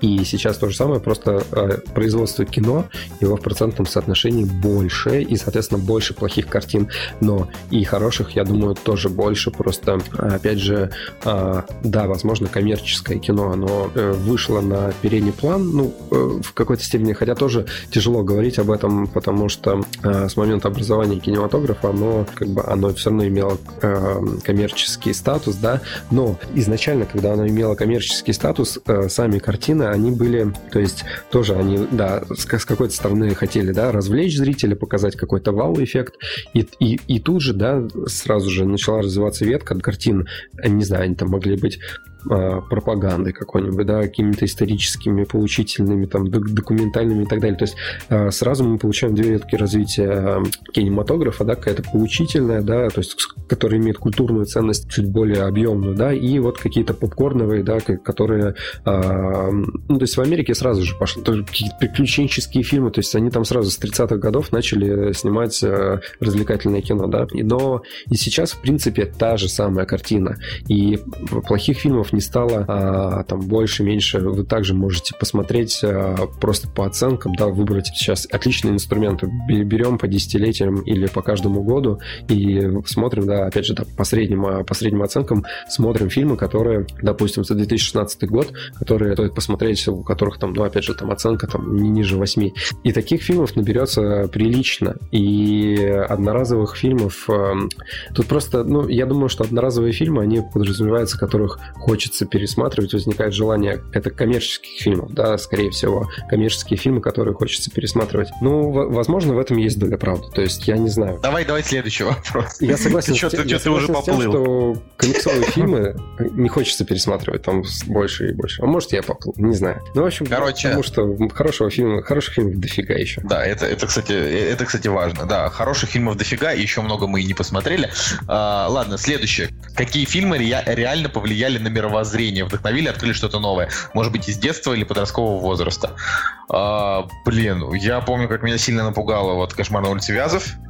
А, ну, прям реально. И «Кладбище домашних животных» первое, я говорю, я все вспоминаю этот момент, когда Не, а, ну, э, нож, нож мы в же- ногу. Мы же обсуждали, что ужастики это как бы отдельный вид пугательное искусство, это другое. Ну да, да, да, давай, да. давай фильмы, мировоззрение, вдохновили, открыли. Тут же вопрос не напугал. И меня напугал вообще фильм Муха. Ну, он отвратительный. Это не, это, я считаю, вообще, это не кино, как бы, это просто Не, ну у меня просто вот в, в детстве э, я смотрел фильмы, там все вот эти вот, я получал от них там какое-то удовольствие, но, но они ни на что не влияли совершенно точно и ни на что не вдохновляли. Вот в чем фишка. Я воспринимал это исключительно как вот э, искусство, как раз- развлечение. То есть я смотрел фильмы как мультики по СТС. А вот когда подрос чутка, да, то есть до сих пор считаю, что «Рок-волна», «Терминал», «Автостопом по галактике» — это вот три фильма, которые очень сильно на меня повлияли. И вот Дэниел Блейк, например, да, 2016 года, он мне вообще вот прям какое-то какое вот дыхание в моих мыслях, но свежее открыл, потому что э, потому что э, есть, есть такие фильмы, э, которые струны души цепляют. Рок-волна, например, мне совершенно дала э, четкое взял, понимание. взял, украл вот мою фразу про струны души. Какую? Струны души это моя фраза. Ой, да пошел ты. Вот, короче, короче, с э, рок-волна она для меня открыла музыку, вернее, не открыла, а как переоткрыла. Я понял, что все-таки есть неумирающая музыка, и вот это неумирающее поколение, которое, если физически оно вымирает, то оно остается внутри. Это для меня очень важно. Терминал, например, это для меня при- э, терминал, например, для меня как пример, дурацкая фраза, но это реально э, хороший образец э, такого Николай, доброго подожди, фильма. так если рок-волна повлияла на твой музыкальный вкус, то почему ты слушаешь только русский рэп? Я не слушаю только русский рэп, я слушаю... Была пара, пара, пара, пара, пара лет, ты ходил. Да, это фигня. Я просто слушаю. Я, я начал слушать много русского рэпа, но это просто модно, его все слушают. Вот. А есть что-то вечное. Знаешь, вот. А, а, допустим, автостопом по галактике, оно дало мне понимание, что я реально люблю вот этот жанр а, абсурдной комедии. Поэтому мне очень нравится, допустим, сериал Майки Буш там и так далее. А я Дэниел Блейк, это очень хороший социальный манифест, и а, он может и в 20, и в 40, и в 60 лет он может тебе а, что-то вот, э, как, ну, какие-то мысли у тебя в голове всколыхнуть. Это вот что касается меня, Николай. Я не готов, я не понимаю, честно говоря. Э, Я не могу сравнить свое мировоззрение до и после какого-то фильма. Я ну, Ну, там еще, там еще про вдохновление, да. Ну, я, я, я не знаю, честно. Меня, я просто люблю смотреть фильмы. Это как бы скорее просто процесс, процесс удовольствия какого-то визуально-сюжетного. А то, что... Вот, понимаешь, никогда не было такого, что после какого-то фильма я такой, а сделаю-ка я что-нибудь. К сожалению, нет. Для меня фильмы не вдохновляют, они мне просто нравятся. Ну, вот так вот. Серьезно? Я буду, Ну- я буду банальный. В принципе, тоже по нескольким э, временным рамкам. Я банально. А, нет, в плане того, что я помню, как я первый раз посмотрел брата, и это для меня был герой моего времени, да, то есть я, мне хотелось быть похожим на Данилу. Ну, опять же, да, я под, под впечатлением просто от картины был. Я посмотрел сестры, посмотрел брата, потом брат 2, и мне так все нравилось. И, соответственно, я и музыку стал слушать, там саундтреки, которые там были, да, там рок, как-то вот ну, тяжелую музыку меня больше переклинило, скажем так. А потом был период, э, это уже в университете, когда я посмотрел э, список э, старых советских фильмов про войну, потом просто советских фильмов, и тоже, на самом деле, мое мировоззрение, я вот с уверенностью могу сказать, что оно немножко поменялось. То есть я стал больше ценить какие-то там, ну, искренние, ну, не знаю, там, доброту, там, еще что-то. Я точно, точно помню, что при просмотре каждого фильма у меня были искренние такие эмоции, и я думаю, что, ага, это, это круто. Я ну, какие-то вещи пересмотрел в себе. И в плане кинематографа, ну, то есть не жизненных ценностей, а в плане кинематографа потом а, я понял, что в какой-то момент мне нравится действительно хорошее кино. Ну, допустим, я понятно, что я в сознательном возрасте там пересмотрел Тарантино, и я понял, что мне действительно нравится там, допустим, качественное такое кино с диалогами. Я, в принципе, понял, что становлюсь там ценителем. Мне важно, чтобы там не взрывов было побольше, а именно какой-то наполненности, интересности вот по диалогам, там, по содержанию фильма. Ну, вот такие небольшие вехи, наверное. Э, Я всегда считаю, что когда люди говорят, вот эта книга повлияла на меня, изменила меня, о, она изменила меня, поменяла мою жизнь, я всегда думаю, да ничего, ты, ты- никто тебе ничего не изменил, ты так же фоткаешь еду в Инстаграм, как бы, типа, Ну, ну, ну, все- Это, это это снобизм, Николай. И у меня Да, очень многие да. вещи, очень многие вещи п- поменяли что-то. а, блин, они повлияли на мое осознание каких-то вещей, а на мое внешнее поведение это никак. Как бы Ну, я, как, как бы хорошо, да, вот ты смотришь, например, ну, типа, не знаю, крестный отец, думаешь, ну, бандиты это плохо. Смотришь «Властелин колец», думаешь, ну, типа, э, ты смотришь, типа, ну, Грифоны всегда помогут. да, думаешь, хорошо, когда можно улететь на орлах, да, типа, смотришь «Темного рыцаря», думаешь, ух, лучше бы Бэтмен убил бы Джокера сразу, а не трахался с ним три часа. С ним. Ладно, давай дальше. я, я, я, я оставлю этот, э, этот, этот снобский монолог без ответа. С кем бы Да, ты подрал? люди никогда не меняются, людей меняет всегда только какая-то настоящая эмоция, там, не знаю, там, разрыв с близким человеком, или там, если у тебя- чего-нибудь. Если кино и книги не вызывают у тебя настоящих эмоций, В смысле, у меня они вызывают настоящие эмоции, но на то это фильмы и, и книги на то, чтобы вызывать эти эмоции, как бы, которые не относятся к твоей жизни именно. Вот я так считаю. Я вот сижу, Ну, посмотрел, вообще посмотрел, вышел, абсолютно. Вышел, вышел из зала с полным глазом слез, какого-нибудь короля льва посмотрел, вышел, ой, ладно, все, да, король лев, ну, семья это, вот, в общем, я бы тоже отомстил за отца, типа, думаешь, ну да, ну, как бы, как вот меня может это повлиять? Я не понимаю. Ну, ладно. ладно.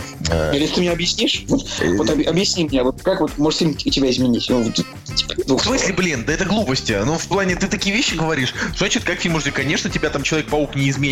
С этим большая сила, блин, большая ответственность. Знаешь, вот я, я, например, пос- посмотрел Дэниела Блейка, э, в котором фильм, это, говорю, такой соци- со- социальный манифест о том, э, как, насколько сильно в современном мире всем на тебя насрать, кроме тех, кто реально тебе близок. То есть что, э, Ну, типа- понимаешь, я начал, я начал потихонечку это проецировать на свою жизнь. Я начал смотреть, а, кто из моих близких вот действительно подходит под тех людей, которые, ко- которые меня не оставят а, в сложной ситуации, кому будет плевать. Вот, и вот, и вот говорю, вот эти вот осознания, они приходили ко мне один за другим после него. Я думал о том, что на что вот, допустим, я сейчас работаю, трудоустроен неофициально, насколько это сильно повлияет на то, когда мне будет там, не знаю, 60 лет, потому что на самом-то деле э, время летит довольно быстро, и также во мне это там вызвало мысли о том, что время скоротечно, да, там и так далее. И вот я вот это все э, сидел и думал там на протяжении, не знаю, нескольких недель после этого фильма у меня постоянно возникали в голове какие-то аналогии, понимаешь? И если этот фильм заставил меня так много подумать вообще о том, что а, да, о, о своей жизни, то есть соотнести вот эту вот конкретную историю со своей жизнью, значит, э, значит, этот фильм на меня как-то повлиял. А, но как бы и таких фильмов было, ну, допустим, по книжкам, да, скажем, э, прочитал там в 15 или в 14 лет, там, 1984, подумал, да, власть э, это, это типа люди, которые только жаждут как можно больше, я не знаю, денег и, и мощностей, а на людей им наплевать. И я как бы, ну, типа я осознал это, допустим, вот в таком возрасте. Наверное, э, кто-то из людей, ныне живущих до сих пор, так этого и не осознает и думает, что любая власть это хорошо. Ну, не знаю. Вот. Ну ладно. Короче, Я приму, приму твои слова, потому что, в принципе, ладно, хорошо. Пускай, не- пускай на тебя фильмы влияют. Я же буду человеком, который никогда не меняет своего мнения. Я до сих пор считаю, что Оксимирон победил в батле против Гвойного, поэтому продолжи.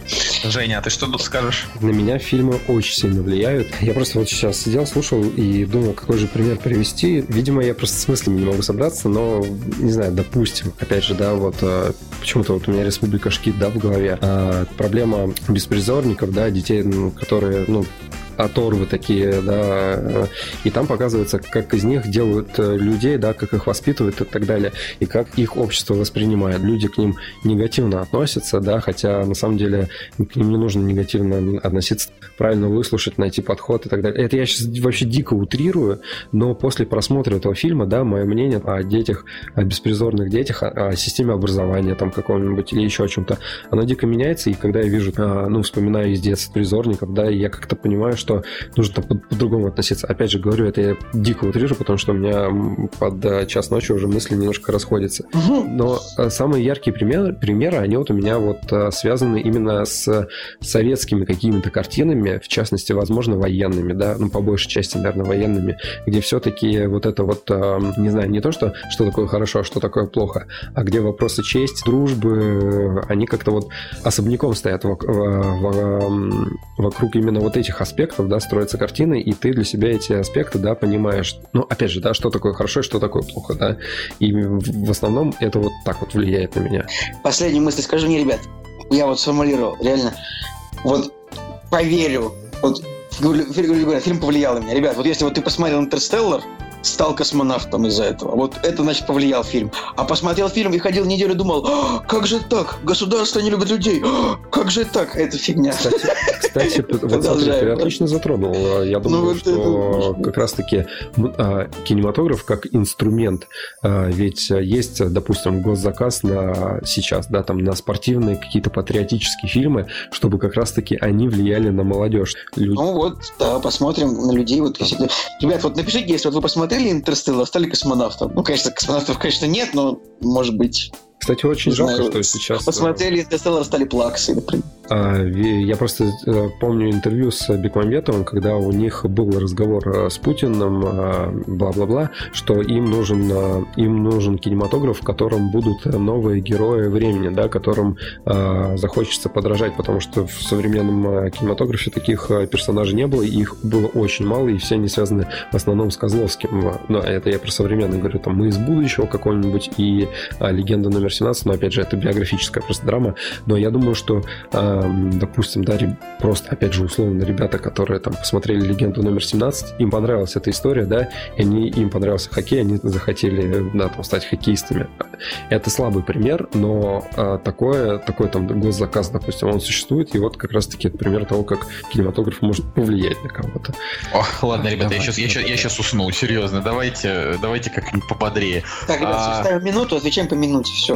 А, вопрос э, от Анатолия Смакаевой. вт- Второй вопрос. Э, с кем бы ты подрался из знаменитых? Давай, я не знаю, не понял, что это за... Я знаю, с кем бы я подрался. Я бы подрался с э, персонажем Брэда Питта из бойцовского клуба. Тут написано вопрос про то, что То вы в есть кино ты бы считаете неприем... Блин, да заткнитесь вы на секундочку. Господи. Что написано? Воп- Вопрос про то, что вы в кино считаете неприемлемым. А, Кроме Тейлора Китча в скобочках. Да. Вот.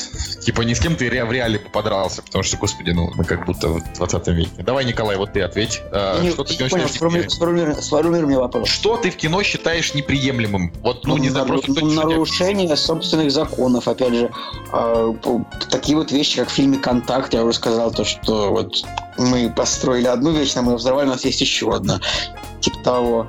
И, ну, игнорирование собственных законов, то, что, не знаю, там, трансформера не- нельзя взорвать, через 20 минут можно взорвать. Ну, как бы, вот, игнорирование собственных законов мне не нравится. Мне не нравится, когда в кино показывают жестокое обращение с животными, ну, то есть с собаками, например, мне это просто не нравится. А неприемлемое в кино, ну, как бы, блин, я даже не знаю. Я, я- я- я я думал над этим вопросом, но так и не придумал. Вот только, я считаю, очень серьезно, это нарушение собственных законов. Потом я еще не люблю, вот когда очень все банально, когда вот ну, ты вот за минут за 40 просто понимаешь, что будет в конце, и это очень меня портит настроение всегда. И убийство животных в кадре. Я это очень сильно... Николай, ну ты же повторил это. Зачем ты два раза это повторил? Ты сейчас такой, так, а что еще? Ну, игнорирование собственных законов и с животными плохое обращение. Но на самом деле ты мог бы уловить, что это была шутка, потому что до этого Блин, сказал, это- я не люблю, я не когда понял. говорят не оригинально, а потом сказал то же самое, что уже сказал. Блин, ну ты издеваешься, я просто... Так же это невозможно. Ладно, хорошо. А, Я я не прочитал просто, я не выкупил, как ты говоришь. Ой, я считаю неприемлемым, э, значит, в 2017 году выпускать... э, Николай, извини, пожалуйста, так и не нужно отвечать на вопрос, с кем ты подрался или не нужно? Не, не нужно. Ну, можешь ответить. Ну, я подрался бы из знаменитых, я подрался бы с Николаем Солнышко, если бы он был знаменитым, но поскольку он такой же ноунейм, как я, то биться, биться с ним я не буду. С Даней Комковым иди поделись. Ну да, он урод. Он урод, да. Но он, А. блин, он легче меня килограмм на 30, поэтому это будет избиение младенца. Да, это будет вообще. А, Короче, я считаю неприемлемым а, не то, что в 2017, а а, я считаю, что после американского пирога первой части вопрос секс-комедии нужно было закрыть раз и навсегда. Почему в России до сих пор снимают комедии, связанные с сексом, я вообще не понимаю. Потому что, ты черт возьми, просто, э, я- я не- ну, просто вот для меня вообще вот как бы жанр кино, которое связано с сексом, это просто какая-то дичь непонятная. Типа, кому это нужно? Что у нас? Я не знаю, реально, реально порно вам не посмотреть, если хочется секса-то. То есть, если вам его, его все равно в кино покажут не до конца, так нахрен вам это нужно? А смеяться это что, просто смешно? Ну, то есть, реально, вот как вот есть... Ну, ты давно женатый, ты просто скучный, не Да понимаешь, Ой, не понимаешь ой. задора, который, который, лю- любят- который ловят люди, когда кто-нибудь на экране трахает пирог, типа, ага, смешно, извините, ну, запикались. Видишь, я вжился в роль просто этого подростка, что я матом сыграл, как бы. Я, я не собирался говорить изначально. Я Короче, мне не нравится. Что тебе не Мне нравится? не нравятся прогибы студий под определенное меньшинство. Когда, Ну, это... да, когда тоже. специально начинают вставлять, э, э, не знаю, там, азиатов, геев, лесбиянок только для того, чтобы они э, не, под- не поднимали пикета. Мне кажется, это, это, это бред. Ну, то есть, э, только по собственному желанию можно делать. Ну, то есть, не, не, не, под- не, не прогибаться ни под кого. Да, это, это важно. Ну, короче, окей, хороший, хороший ответ на вопрос. А, хороший вопрос. Назовите три ваших любимых режиссера и самые худшие фильмы. Блин, ну это реально жестко. Типа сейчас что, 9 режиссеров? Ну, Давайте я быстро. Ты А, три. Ну, тут написано, назовите три и самые худшие По фильмы. У каждого да. по три Три. получается. Три, Да, ну назовите, в чем проблема. Можно не обосновывать же. Не написано же обоснуйте, Да, да, почему да. написано назовите. А, ну хорошо, вот э, у Финчера худший фильм 7, на мой взгляд, э, потому что там э, он недостаточно напряженный как триллер, и там э, не очень, не очень концовка. Э, у Вуди Аллена самый худший фильм. Ой, самый худший фильм это Жасмин с Кейт Бланшет, потому что э, там нет ни тонкого юмора, ни выдающейся актерской игры, как на мой взгляд, и он недостаточно сатирический, да, для Вуди Аллена, короче, потраченное было время. Это вот из любимых, опять же. Ну и там, если взять Тарантино, то у него, ну, наверное, Джеки Браун, потому что это было не по его сценарию, а по книге, и книжка довольно скучная оказалась. Вот.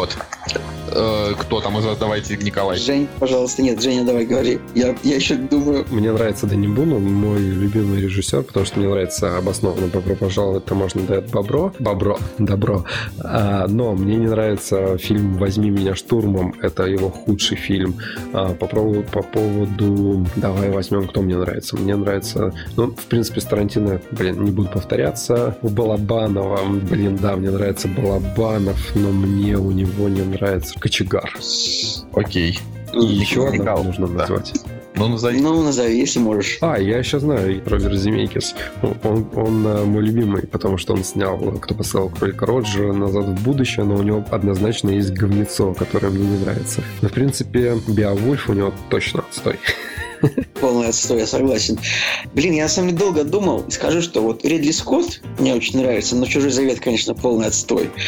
Потом, э, потом у Нолана Дюнкерк просто отвратительный, как бы ужасный фильм.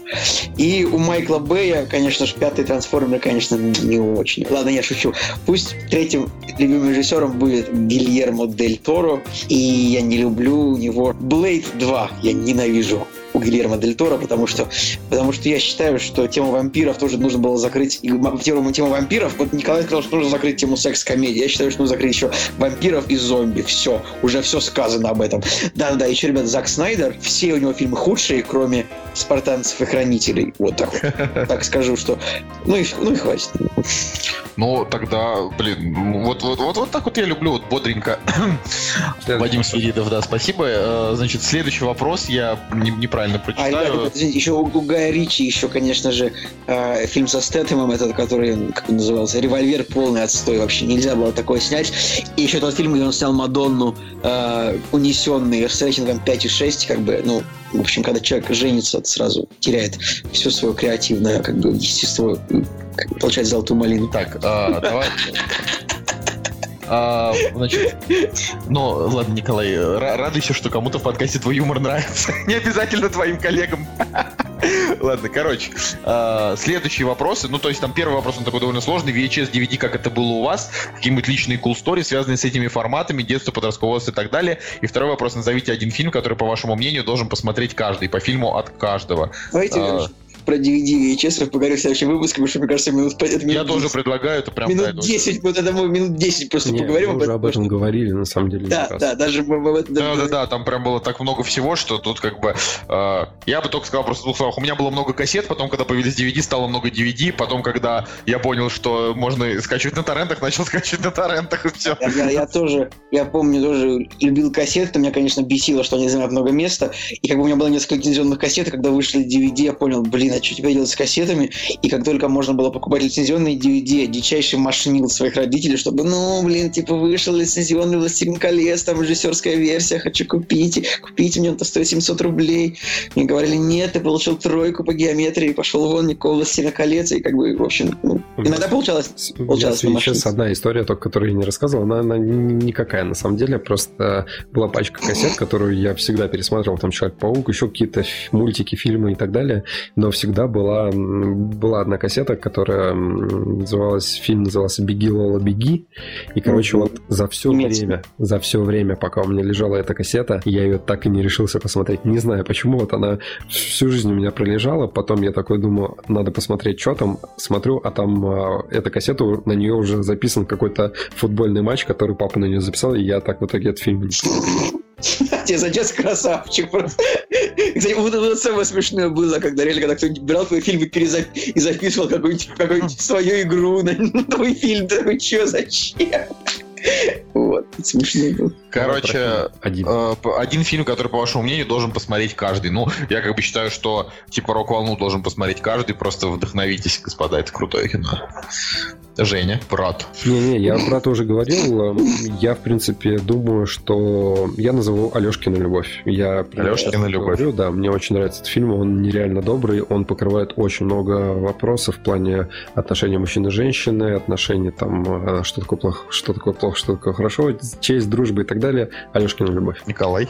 А, блин, я на самом деле так и не вышел, не вышел в один, в, в один вопрос с этим фильмом, то в, один фильм с этим вопросом. Я, честно говоря, так и не вышел, правда, не знаю, как это можно так ответить. Ну, не знаю, Терминатор 2 нужно смотреть, как говорил Алексей Навальный, типа, если, если какой-нибудь список фильмов не начинается с фильма Терминатор 2, то этот список не стоит ничего. Ладно. а, Следующий вопрос. С кем из киногероев вы хотели бы пообедать? Ирина э, Гайшинец нам задала этот вопрос. Я, честно говоря, просто, блин, люблю обедать только со своими друзьями. типа. То есть я, бы- я бы не хотел обедать с кем-то из киногероев, потому что нахрена, ну мне у них нечего спрашивать. Я, я же, и так же видно, что они делают на протяжении фильма. Ну, не знаю, я бы, наверное, не отказался бы пообедать с, Ми, с Умой Турман из «Криминального чтива», чтобы она потом нюхнула героина и умерла. А мне, бы потом, а мне бы потом пришлось нести, ну, именно, и как бы была в примерном состоянии, а мне потом, я бы так посмотрел сказал, ну, при- не очень, и ушел бы просто.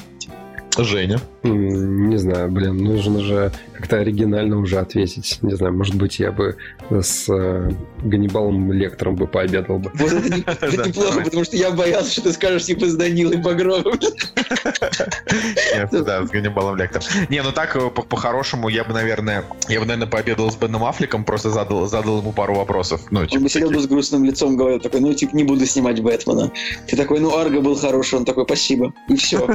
Да-да-да, им просто мало. И ты у него спросил, типа, он такой, это спросил, говорит, а чье, чье было решение, типа, член показать в, в, в исчезнувший? Он такой, ну, режиссер. Я такой, такой, ну ладно. И все, как бы.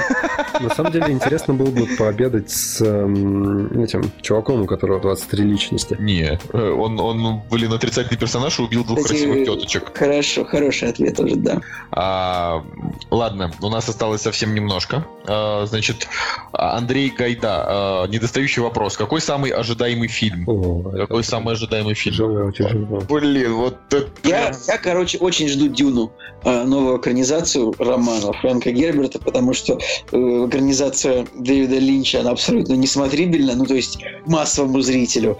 А для не массового зрителя она очень устарела очень сильно, потому что она вышла, в принципе, примерно тогда же, когда «Звездные войны», но она хуже, чем она э, технически снята очень сильно. Поэтому я очень жду Дюну, правда. Я буду снимать Дэнни Вильнев, причем, и это вот будет просто офигенно. Ну, у меня, наверное, сейчас самый ожидаемый фильм это тот фильм, который снял Аарон Соркин про девушку, которая держит подпо- держала подпольное казино. Вот, вот его я, наверное, сейчас больше всего жду, потому что я просто Ну. очень люблю Аарона Соркина. Ребят, извини, просто автопчик. Я вспомнил, какой фильм я снял, какую экранизацию я бы хотел. Я, я бы еще. Я реально сейчас просто открыл ожидаемые фильмы. Я бы хотел бы новую актуальную экранизацию 1984. Вот это бы сейчас с большим бюджетом, это бы сейчас зашло, серьезно. Серьезно, вот это бы зашло, я вот уверен. Все. Я, честно говоря, не помню вообще, что у нас ожидает впереди. И единственный фильм, который я на самом деле сейчас жду, я очень хочу посмотреть э, «Аритмию» э, Хлебникова. Не знаю почему, просто мне понравился Так а что трейлер. его ждать, он уже вышел. А, Он с 12 октября в кино. А, да, мне почему-то казалось, что он уже... Не знаю, Ладно. это просто вот первый фильм, который у меня в голове, который я вот, типа, хотел бы в кино посмотреть. Кстати, это очень странно, потому что я, типа, не люблю серьезное кино в кино смотреть в последнее время, но вот почему-то... Вот чем-то меня зацепило, я даже не знаю, чем. Окей, ладно, покупаете ли еще диски с фильмами? Нет. Никогда просто. Я, я считаю, что если бы можно было, я бы вернул бы все деньги, которые я потратил в свое время на э, физические носители, потому что, как бы, ну, кто же знал, что все это в цифру перейдет, на самом деле. Офигеть. Кстати, я вспомнил, На самом деле- я еще мультик жду «Приключения Паддингтона 2». Блин, да ты издеваешься? Нет, правда, мне очень понравился первый фильм, кстати, он был очень крутой, и я думаю. Вот я, я сейчас взгрустнул, потому что я подумал, что вот Николай реально прав. Вот я, я бы реально вернул бы все потраченные деньги на... Нет, нет. Я бы их, может быть, конечно, да, было бы клево, потому что они сейчас валяются как хлам, и они нахрен вообще не нужны. Но с другой стороны, они дали мне столько эмоций в свое время, что как бы, ну, условно, э, сейчас там просто люди тратят деньги, огромнейшие деньги на какие-то мимолетные эмоции, а там были довольно долгоиграющие, и всего там за 100 рублей там какой-нибудь диск берешь, там пересматриваешь. Я Блин, это как в анекдоте, типа, алкоголик, э, алкоголик говорит, вот если бы я смог вернуть все эти деньги, которые я потратил на бухло, то у него говорят, и что бы ты сделал? Он такой, я бы так нажрался, типа, вот. Да. Я Ну, собственно, это- DVD не покупал, только в аренду брал. Ари, что? Ну, в прокат, в прокат. У меня была парочка кассет, парочка дисков, там «Звездные войны», и но в основном э, все диски, они были такие, типа, от друзей, там что-то приходящее, и вот эти вот э, салонные прокаты, когда ты берешь диск, и потом его там за 10 рублей дальше меняешь на следующий, на следующий, на следующий. Блин, я придумал сюжет для фильма, очень, очень кратко. Фильм назывался «Человек эпохи видеосалонов», и как бы э, человек бы э, ходил бы брать фильмы, в этом фильме конфликт был в том, что человек бы ходил брать фильмы в прокат, и он как бы брал бы разные фильмы, вот он включал его, и там постоянно бы оказывался один и тот же фильм. И как бы, и это был бы такой полубойцовский клуб, полу что-то он думал, что он с ума сходит, и ему постоянно подсовывают один и тот же фильм реально. И в итоге там бы все оказалось, что на самом деле, как бы фильмы все были... Это, то есть он брал постоянно разные как, Это он в коробки. фильме, оказывается. нет, ну, нет, на самом деле там у меня было бы не было никакого, никакого не было психологического этого, у меня было бы именно его просто бы типа все наеб. Его всем просто бы об- обманывали, просто то, что ему постоянно один и тот же. Ему просто давали один, один и тот же диск все время, а он не мог это проверить доподлинно. Вот. Ну, в общем, на этом наши вопросы закончились, господа. Да, Я, вот- ребят, я- я могу Я считаю, я могу сказать, что наш эксперимент с вопросами не очень удачный, потому что большинство вопросов были слишком долгими и были достойны целого выпуска. Если бы все вопросы были в духе такие, любите ли вы Доктора Кто, или читаете ли вы комиксы, то есть если можно было бы быстро отвечать, было бы лучше, но, ребят, спасибо большое, что ответили. Э, вам спасибо, что вы ответили. Спасибо большое, что задали вопросы. Я надеюсь, что это, кстати, рекордный выпуск, мне кажется, по продолжительности. Нет, по крайней мере, мне кажется, Не Женя знаю, с нами никогда не сидел, до такого поздна. Давненько, давненько такого не было, да. Ну, когда Женя еще не был женат, мы разные времена были. Вот. Но я так скажу. Я, я просто сейчас подумал о том, что э, я вот год назад как-то на диске э, на DVD решил пересмотреть эту мойку со Snoop Dogg'ом. И получил такой заряд ностальгии. Да, это клевый фильм, вообще очень крутой. Вот. А спасибо вам, ребятки. Я думаю, что когда-нибудь мы это повторим. Может, быть, через- еще через пару лет. можем, ребят, можем повторить, как бы. ну, Да, еще, еще через пару лет. Но, но я, да, вот хотелось бы еще, через, еще через пару лет. Самое забавное, что фильм-то на DVD и на Blu-ray выходит, выходят. ходят, да. И это, Ну, и- типа, ну, для ну- меня на самом деле это удивительно, потому что они все еще выходят, как бы и это а, является ну, достаточно такой большой частью доходов для студий там каких-то и так далее. Ну, а что поделать? Ну, в смысле, ладно, у нас это в Я меньшей думаю, мере. через года два это, наверное, помрет. Ну, И все-таки цифровые платформы, они уже полностью вытеснят э, носители, как бы DVD и так далее. Ну, это должно произойти. Ты знаешь, как, как можно сделать так, чтобы они не вытеснили? Нужно просто, чтобы стоило одинаково, что цифровая доставка, что диск. И тогда бы народ, в принципе, не обламывался покупать диски себе. Ну, мало ли там, не знаю, на какую-нибудь вечеринку приходишь, о, давайте посмотрим «Американский пирог 19», вставляешь его, все смотрят. Как бы это иногда проще, чем скачивать что-то с торрента, там, найти. Не, ну, в ну- цифровых сервисах ничего же не скачешь, Ну, просто. Ну, это, это я согласен, не у всех же они есть. Ну да, да, не у всех. Ладно, спасибо вам еще раз, господа, спасибо всем зрителям. И с вами был «Кактус подкаст» Николай Солнышко. Николай Цугулеев. Евгений Москвин. Всем пока. До следующей недели. Спасибо. Или через неделю. Как получится. Все, пока. like a stumbling ghost, visiting my soul. Better